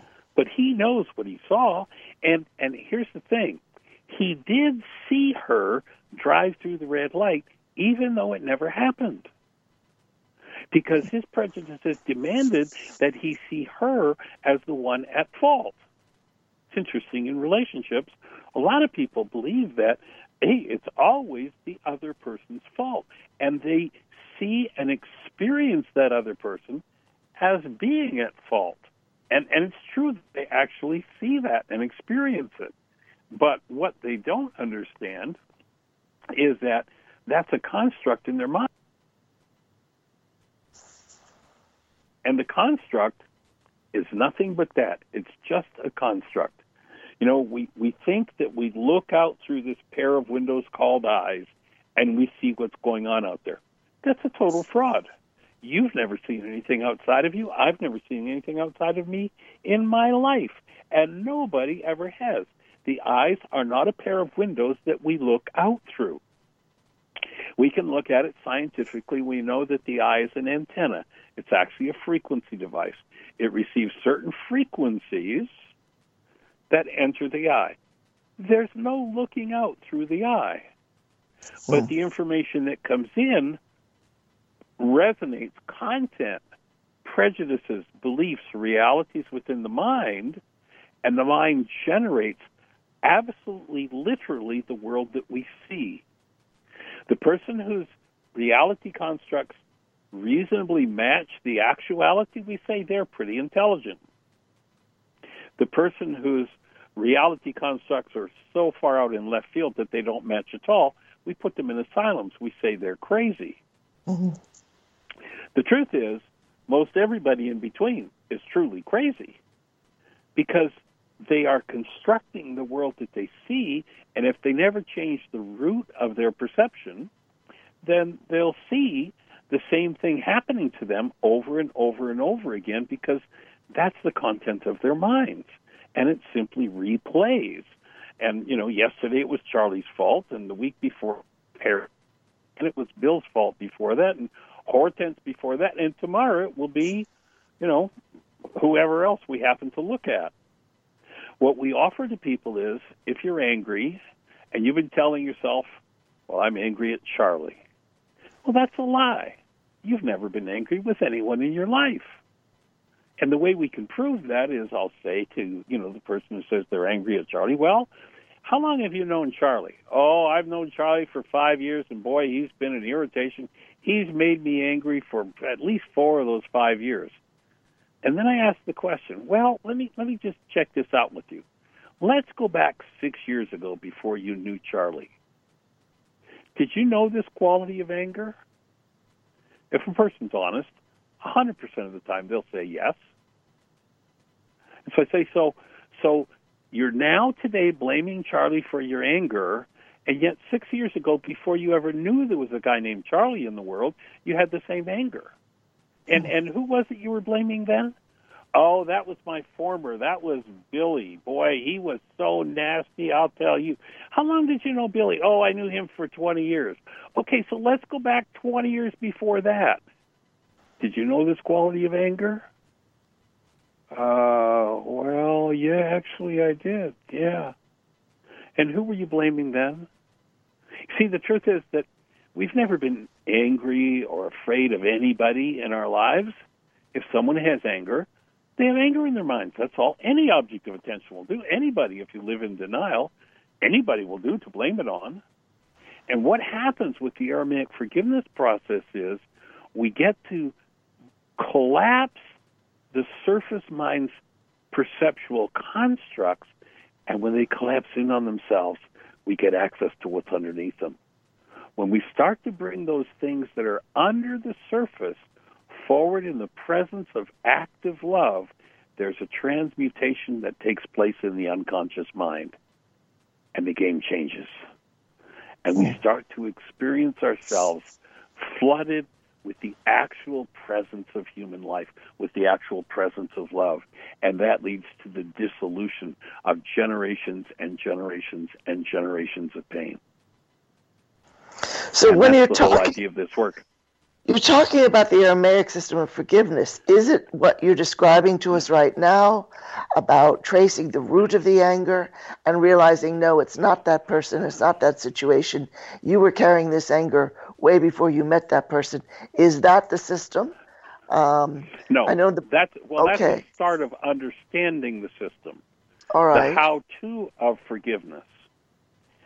This took me almost 35 years of working full time with the Aramaic to understand. And so I assume you've got archives of this show, so someone might go back and listen to it repeatedly, or uh, we've got videos that explain it free on our website. We've got our radio show to help people to understand it. But in the Aramaic language, the word forgive is shabag, which actually means to cancel. And so, what forgiveness, the way that forgiveness actually works from the Aramaic, is I look at the circumstance of the situation that I'm in. You know, um, Charlie is supposed to love me and take care of me, and Charlie isn't taking care of me. I'm so enraged with Charlie. So, the person who would say that to me, if I were their therapist, what I would now be able to, to deduce is that this person that I'm talking to, in their file on being taken care of, they have rage. And hmm. rage is a distorter of perception. This person needs to heal their rage. How are we going to do that? The rage is unconscious. What do you do? Well, let's go back to that Harvard research for a minute. There's a 9 bit perceptual construct out of 10,000 brain cells firing. Now, obviously, something must determine out of those 10,000 brain cells firing what it is that's going to be used to generate this particular perception. If what's generating this perception is based in pain, and I know what's driving it, I know how to collapse it. If I know how to collapse it, I think it can begin to access what's underneath it and heal. So that's the basis of forgiveness. Okay. So the next question becomes, and I need to ask myself the question well, how do I collapse it? Ah, there's something driving the process. What's driving the process? Well, and I'll just say this to everybody in our audience you'll notice that unless you're a really miserable person, you know, just a generally miserable constitution, you'll notice that as long as everybody's doing pretty much what you want them to do, you get along pretty well and you're a happy person and things are good. But the minute that somebody violates a goal you hold for them, that's when you go berserk. Anybody notice that? Yes. So this goal, absolutely, this goal must have something to do with the process. What determines which nine bits of data are going to be used out of the 10,000 brain cells firing? Your goal. So remember, I said when this person said Charlie enrages me because he won't take care of me the way he's supposed to? Well, now what I know is in that person's file, so to speak, in their mind, there's rage, that file on being taken care of. And they need to clean it out in order to have any possibility of a sane perception around relationships where one expects to be taken care of. So here's how this works in that situation. So the person who says, I'm really outraged at Charlie, he doesn't take care of me. So now I invite them into doing a forgiveness process. And here's the simple of it, and it's totally irrational, illogical, and backward until you understand how the mind works. So to that person, I would say, so so your goal is for Charlie to take care of you. That's it. Boy, if only he'd do that. So here's forgiveness. The word forgiveness, again, as I said earlier, is shebag. It means to cancel. Are you willing to cancel your goal for Charlie to take care of you? Mm-hmm. Well, no, that would be stupid. That's a reasonable goal. Why would I? That's a perfectly good goal. Why would I cancel that? Here's why you cancel it. Because every time you load it in your mind, you go into rage if it's not fulfilled. And when you cancel that goal, you'll collapse your surface mind's perception into the root of the rage. And it will give you access as you engage the process to deeper and deeper levels of your rage, which might be 10 generations old. And once you remove it, you'll be finished with rage. Then Charlie can either take either take care of you or not. You'll look at Charlie and you'll go, "Gee, Charlie, you know, I see you're not keeping your word of taking care of me. Boy, you must have a problem, but I'll hold you in a blessing. See you later." Rage will be gone because there's no rage left in me. I've forgiven my rage. That is, I've removed my rage. So, so the culture's taught us that forgiveness is about letting others off the hook. Nothing to do with forgiveness at all. That's a Greek idea of pardoning. Nice thing to do, but it's not forgiveness. If I choose to pardon Charlie because he made an agreement with me and he's not taking care of me, so I pardon him. Charlie, that was really wrong, bad, evil, wicked, nasty, whatever. So I'm going to let you off the hook.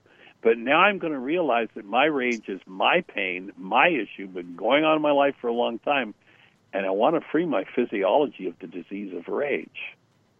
So as I cancel my goal for you to take care of me and I breathe, I get to collapse the pained perception in on itself and bring that hidden part of my mind forward to the active presence of love. As I do that, I begin the dissolution of my rage.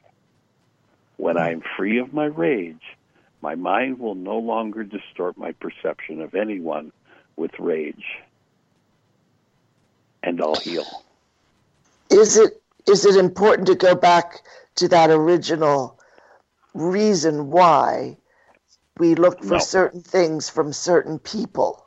Is it important no. to trace it back to childhood? We don't have to do that. We don't have to go through that psychoanalytic no. process. No. No. Wow. Well, we, we do a workshop called Codependence to Interdependence. And in the yeah. Codependence workshop, I point out that there are several what I call the pseudo solutions of the non being mind. The number one pseudo solution is if I could just figure this out. And if I've got a room of 100 people and I said to that room of 100 people, okay, everybody, I want all your ages. I'm going to add your ages up and we're going to support, subtract five from each of you. We'd have five years from each person's age. We'd have the number of years everybody in that room's been trying to figure it out, and you can't figure it out. No. It's not possible. But what you can do at any given moment is you can forgive it. You mm. can look at the goal that's driving the pain perception you collapse that pain perception in on its root, and the dissolution of it begins. Now, sometimes that's going to lead to a cognitive light going off, and wow, the fireworks go, and I just saw that event that happened when I was three. That's the root of this. Wow, what a relief. Sometimes that happens, but it's not necessary for that to happen. What is necessary is to step into the energetic process of bringing love present to the hidden, pained, unconscious parts of the mind. When exposure occurs, dissolution happens. Sometimes right. it's cognitive, sometimes it's not. It is not a requirement that it be cognitive. All right, so that removes the resentment because at that point we're able to go back in the memory well, well, and say to that person, well, You're not responsible for my happiness Yeah, but except that what we were working on with rage okay. was rage. Deeper now, than resentment. No, but no, no. It's actually it was great. It was a great comment because now that I've cleaned the rage out, I yeah. may realize there's resentment there. Resentment is a different disintegrative energy.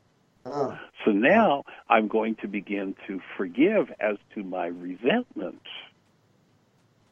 and I'll go through the same process. And you know, you go back to Yeshua, and they said, you know, uh, how many times do we have to forgive us to our brother? Is seven times enough? And in Aramaic, we're told by the Greeks it said seven times seventy, but in Aramaic his his number was seventy-seven times seventy, which mm-hmm. in essence means an infinite number of times till you're finished with that process. You know, you, you can rest assured that these, you know, Aramaic fishermen weren't standing around going, let's see, 77 times 77, 7 sevens, 49 carries. It wasn't about a literal number. He's giving the number beyond their comprehension. He's just saying, you're going to do as much work as it takes to free yourself of this pattern. And this pattern may have gone on for God only knows how many generations in your bloodline. You go back to the, the story of the Jews wandering in the desert. Go back to that Old Testament story. And and here we hear about this group of people who gets lost in a 35 square mile area for 40 years. Now, now let's be rational here. These people are pretty bright. They know about astronomy, and they know the sun rises sets in the rises in the east and sets in the west. You know, I think that they could have figured out let's see, sunrise tomorrow morning, we're going to start following the sun west and we're going to get out of this 35 square mile desert. It wasn't about a hot, sandy place. The desert in the Aramaic language is a code word, an idiom for the unconscious. Yes. And you'll notice the average person is about 40 when they start waking up and going, gee, you know, I've been doing this for so many years. Maybe, maybe I'm involved in my life. Maybe there's something for me to deal with here. And and when somebody starts to ask that question, they start to move out of the desert. And, and you remember, if you read that passage, what had to happen for them to get out of the desert, the unconscious, into what was called the promised land. And the promised land is nothing more than conscious co creation. What had oh. to happen, they said, was the old generation had to die off. That didn't mean everybody in old physical bodies had to physically die. The root of the word generation is Shinari. It means cause. All of the causes held within the mind and within the genes from the generations had to be forgiven, had to be removed in order not to be controlled by those unconscious dynamics. And most people's lives are totally controlled by oh, yes. unconscious dynamics. Absolutely right. Doctor, I just want to quickly open up in case the panel have any questions. I've been asking all the questions. I apologize. Sweet. If Ramantara Let's go for it.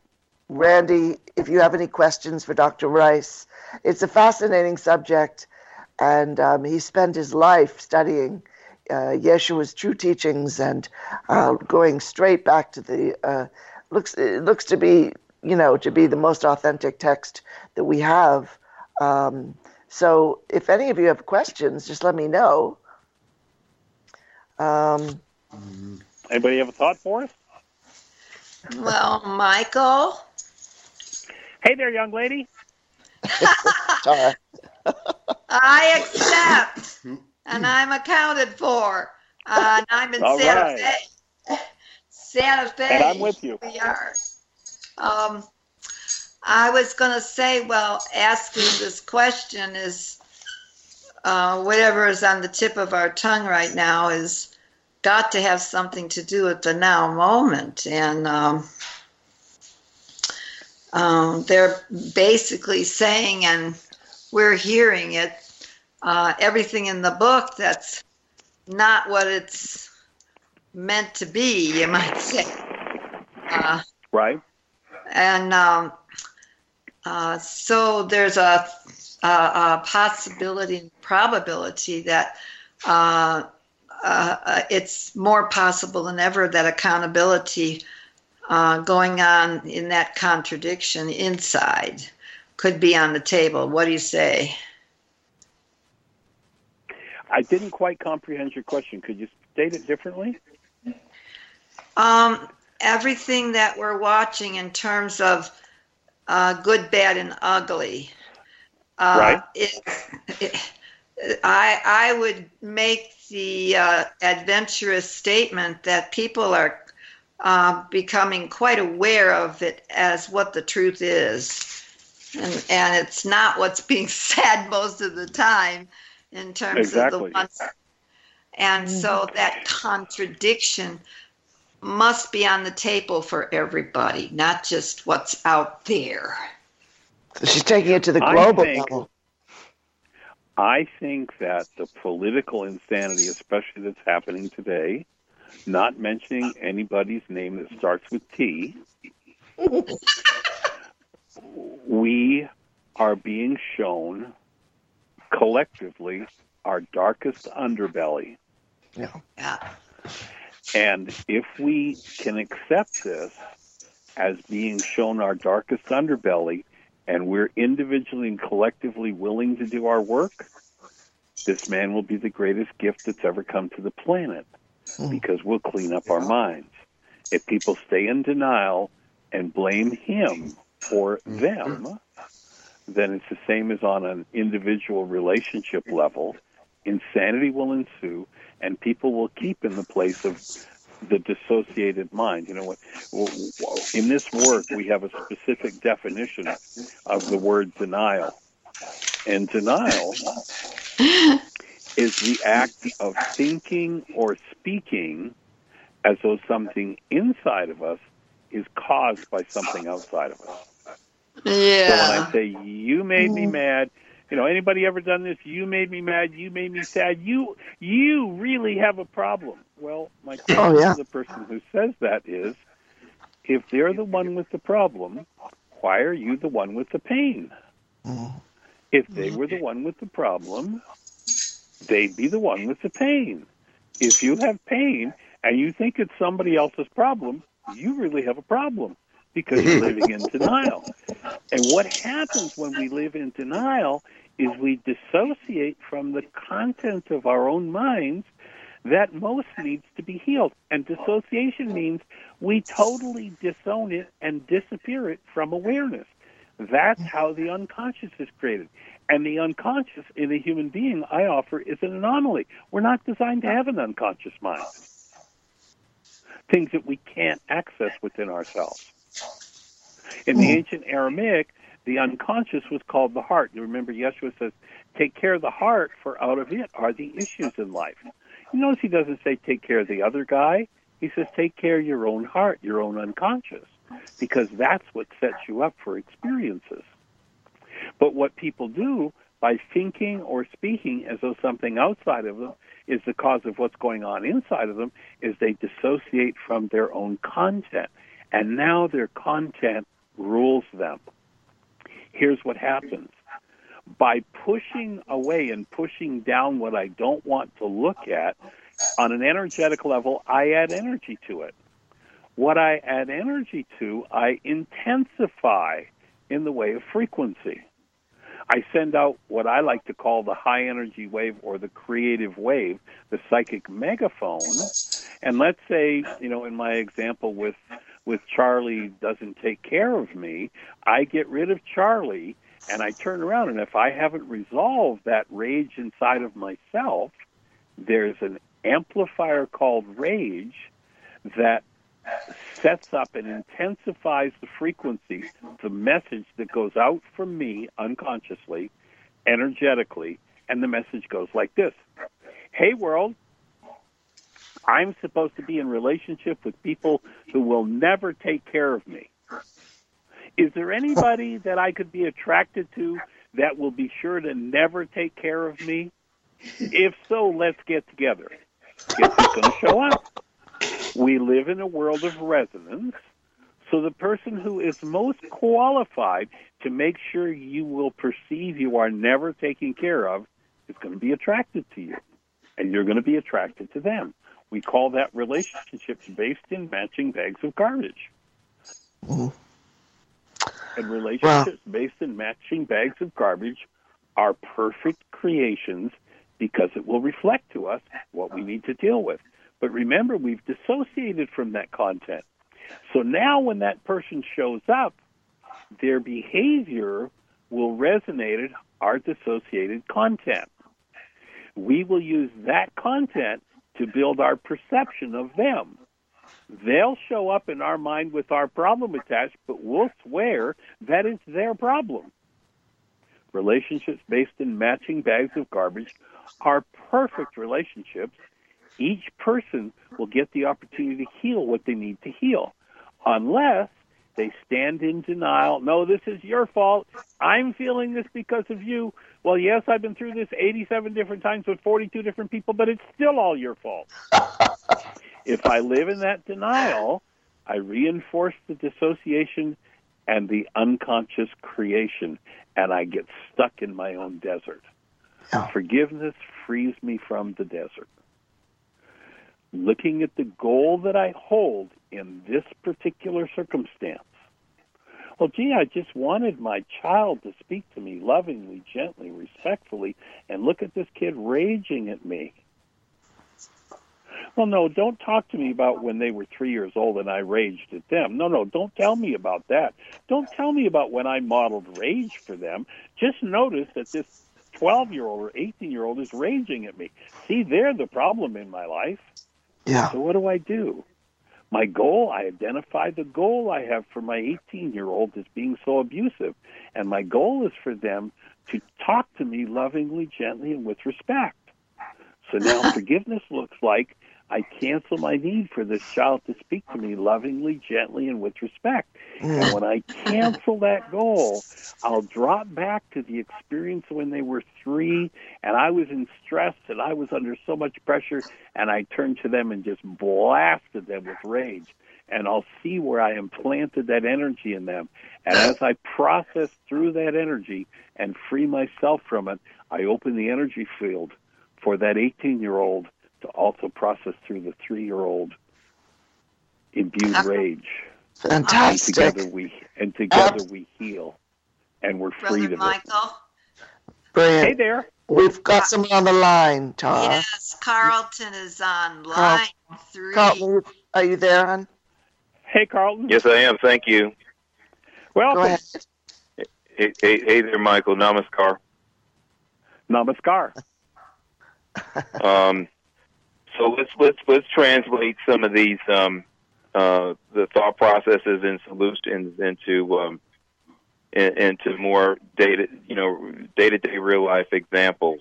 Okay, because um, let, let, let, let's see see how we can put that into action. So on a personal level, um, you know we uh, we we we hear uh, somebody close to us say, "Hey, you'll never amount to anything, just like your parents never did." You know, you're you're you're you're going to be uh, you're going to. You, it's too bad you have your your mom's looks because she sure was ugly. I mean, just just what we call insults, right? Let's take it to the presidential Yep. level, right? immigrants are yep. you know uh, uh, immigrants are all they're they're all uh, they're, they're they're thieves, they're diseased, they're uh, they're lazy, um, and uh, and and and we can't have them coming into our country. Okay, so what we what we generally hear um, expressed, um, what's common amongst us is to say, um, "Wow, that's insulting. You can't insult me like that. I am." Uh, what what's what, what I, I you know I, I say it so little now I can't even think of the term. I um um hey I I I feel threatened by what you say. I you know that's insulting. You can't insult me. Okay, let's turn that around for the common individual dealing with these sorts of common everyday situations. How how would you respond?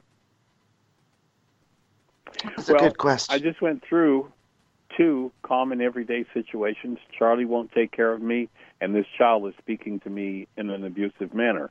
Let's do the next wake up sheet. We, we call the forgiveness process we've developed in the Aramaic. We've got a step by step worksheet process called the wake up sheet. So let's do a wake up sheet around what you just said. So here's this person who's listening to these this put down. This person, let's say it's an immigrant, and this person's being let's say it's Trump. By, yeah.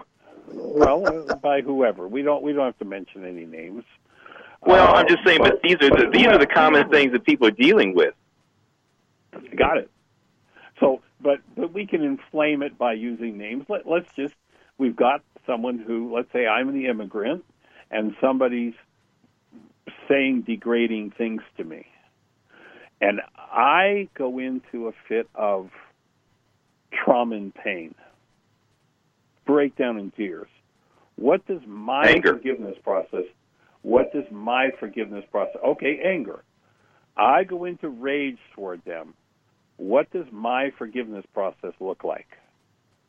If I want to heal, I'm going to have to get rid of my rage.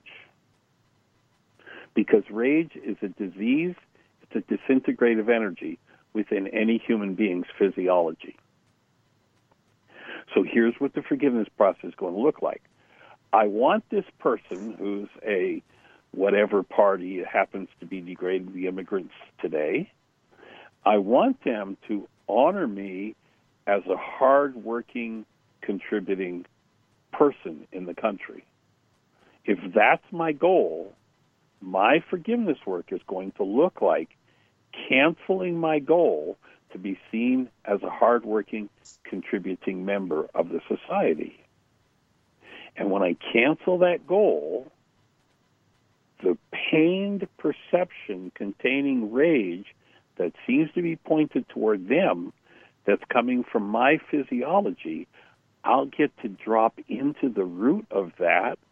I might go back to being the two year old where my father, in a drunken stupor back in our home country that a certain individual refers to as a shithole country, I might drop into being two years of age and watching my drunken father rage at my mother and turn around to me and saying, You'll never be any more valuable than she is, as he whacks me across the head. And as I get to process through that and forgive that rage, and I am freed of my internally generated rage, then I can stand in the face of the person who wants to degrade me and I can stay connected to my knowledge of my value of myself as love and as a contributing member of society. And I'll look at them and say, wow, you really must be in a lot of pain to say such a thing. Can I hold a space of love for you and healing that? Because you look like you're in a lot of pain, friend. And I don't have to be in trauma short of somebody punching, cancel the thought, punching me in the nose, all pain is internally generated. It's not about what they said to me. You know, there's a, there's an interesting passage, and I believe it came from the Book of Thomas, one of the books in the, the scriptures that was never canonized. And the uh, the the disciples are watching the Pharisees really railing on Yeshua, like they're really tearing him down. And the disciples turn to Yeshua, and in essence, they say, Why don't you give them back some of their own medicine? Why don't you puke on them the way they're puking on you? And Yeshua says, I have none of that in my store. I can't puke on somebody if I don't have puke in my own store. And if I have puke in my store, I'm in pain. I'm in trauma. I am in a physiologically, emotionally induced disease condition. And before I ever start thinking about what this degrader of immigrants is saying, I need to clean up my pain or I'll never be able to get out of that situation.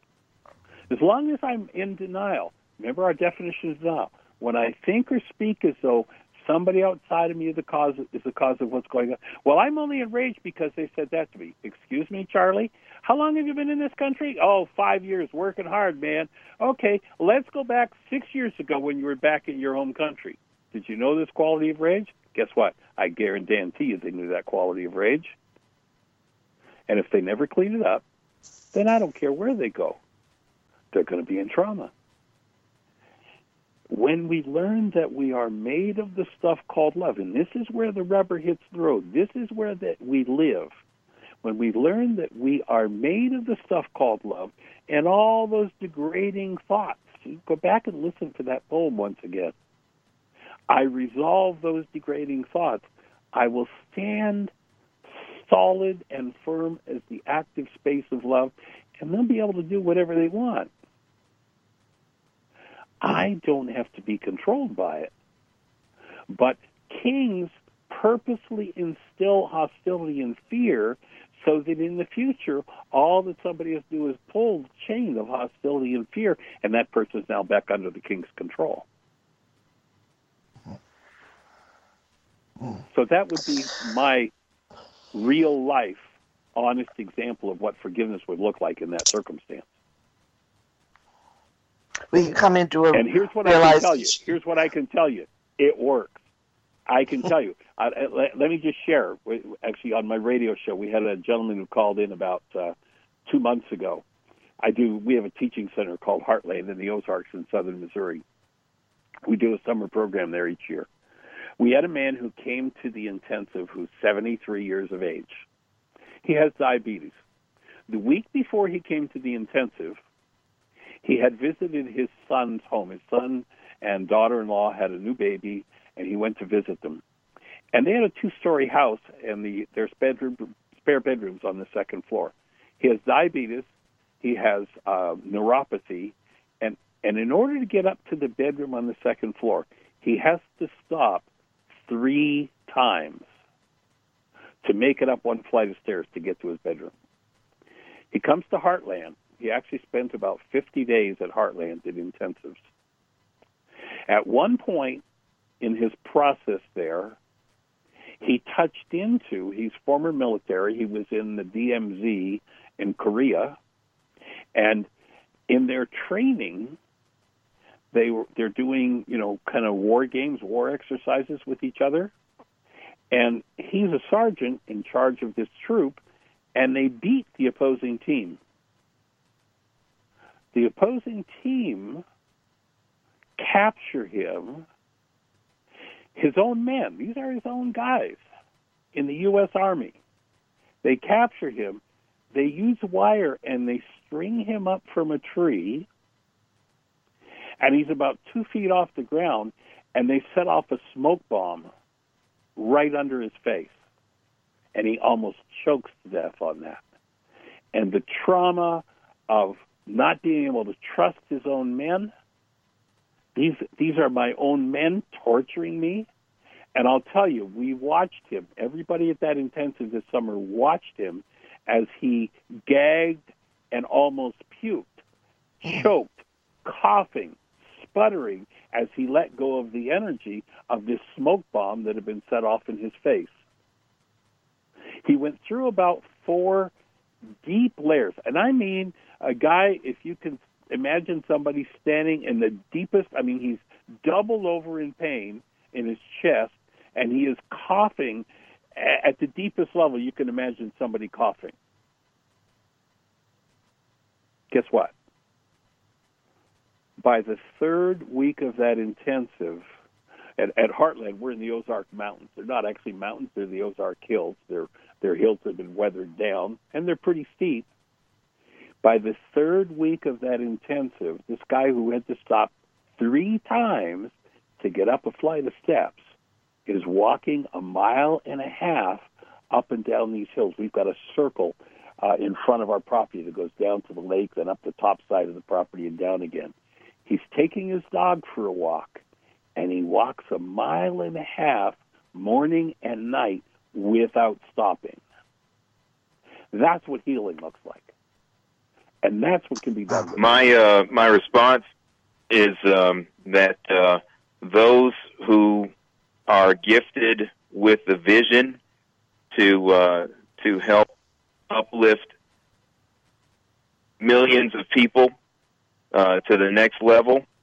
Um, please, uh, please, uh, you know, step forward, receive, and, and carry and carry forth uh, the inspiration to do that. Obviously, there are many divine energies, as we've as we've discussed for uh, for uh, a couple of years now, that are impacting the pan- planet on a increasing level, and uh, so we're we're, we're sure. going to be helped in ways that we uh, we we're, we're you know beyond what we can articulate at this moment. But um, as we see, um, the re- as as as uh, as much truth lies in in what you shared with us. Um, these are individuals that have come to your that have come to your come to you for for assistance. When we're talking about millions of people, um, there are other things that are going to come into play there to uh, to to lift uh, uplift consciousness. But um, yeah, I I really appreciate you sharing uh, sharing those experiences. Cool. It's fantastic. And my offering is my offering is that the major tool that is missing from planet Earth and uplifting consciousness isn't going to do it. The major tool that's missing is a tool that empowers us to drop into our own unconscious creative dynamics and remove the root of it. It's called forgiveness. If we don't learn individually and collectively to do that, then these traumatic experiences, literally imprinted on the genes, are passed from generation to generation to generation. Yes. Yes, And yes, those absolutely. Who are willing, I'll, uh, those who are willing to step in and do the work of removing those imprints, so that they can stand as the space of active love and hold the space for the upliftment of humanity. You know, this physicist Yeshua from 2,000 years ago said, "A little leavening leavens the whole loaf." I guarantee he was not talking about bread. He was saying there's going to be a group of people who will actually do the work of healing, and by so doing, will be able to actually hold the space. Figuring it out will never capture it. Doing the work, my offering is, is the key to the shift occurring. It's doing the work. Just Let great. the shift continue. Thank you, Doctor. I'll, uh, I'll I'll let you guys finish up the show. Appreciate Thank you so Awesome. much, Bless you. Carlton. Appreciate And it. thank you, Dr. Ryce. It's been terrific having you on again, and I hope that Marietta invites you back many times over. We could discuss this for days. It's so fascinating, and it's so much. I think we're in the right place to really grasp this, you know, as a human race. And I can't thank you enough for your ongoing contribution. And everyone, uh, again, the book is called Why Is This Happening to Me Again? And the uh, gentleman is Dr. Michael Ryce, R Y C E. Um, the website is whyagain.org. Um, so go let there me spell and that out. what's that? Let me let me Oh, spell out the website sure. because it's sometimes hard for people. It's the word Y W H Y again dot org, and if you go there, uh, the, you know if you go to the top of the page uh, on the left hand side, there's a link that says Start Here. It'll walk you through the whole forgiveness process. It's all there. It's free. We withhold nothing. It's all there. Our YouTube channel, there are dozens and dozens and dozens of videos two hours a day, five days a week. We do a radio show from noon till two o'clock Eastern time, or pardon me, from eleven till two o'clock. Wait a minute, let me get my time straight. From noon till two o'clock Eastern time, five days a week. We do a radio show where you can call in. Most it's an internet show. There's a link on our website. You can listen to it on your computer. Most people call in on their phones, and the call-in number for the show is five six three nine nine nine three five eight one, and you're welcome to ask questions. There are over 2,000 hours in archives. We've been doing the show for eight years. And the poem that I read, we actually just sent a newsletter out with a, a, a copy you can print of the poem. And uh, there's a, a link that you can listen to it being read because it's not an easy poem to just read. and if you'd like to get a copy of our newsletter, you can drop my wife an email, and her email address is Jeanie, J E A N I E, at whyagain.org.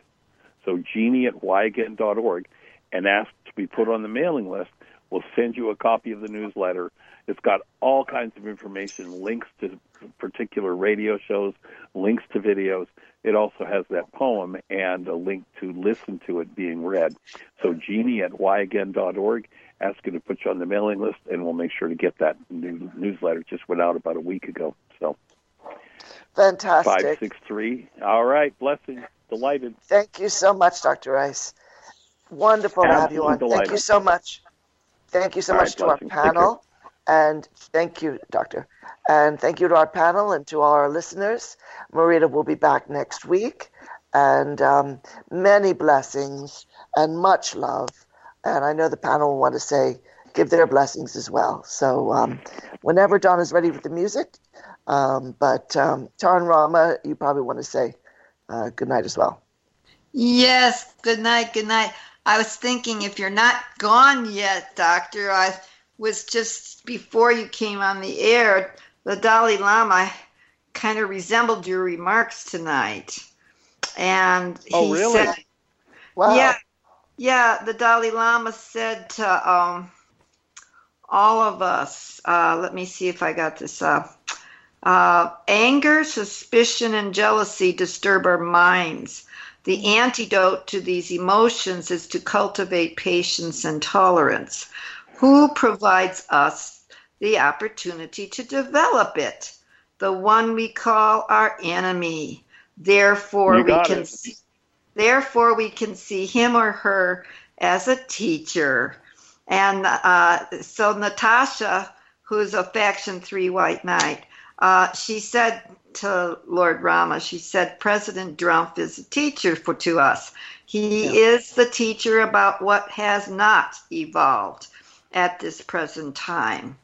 So that's attempting to move into the to assist us uh, by that teaching to move us in the new paradigm. Yet it is being told uh, to us that, you know, access denied. Uh, in other words, um, what has not evolved, access is denied to go there. So we're being confronted by our own stuff, you might say.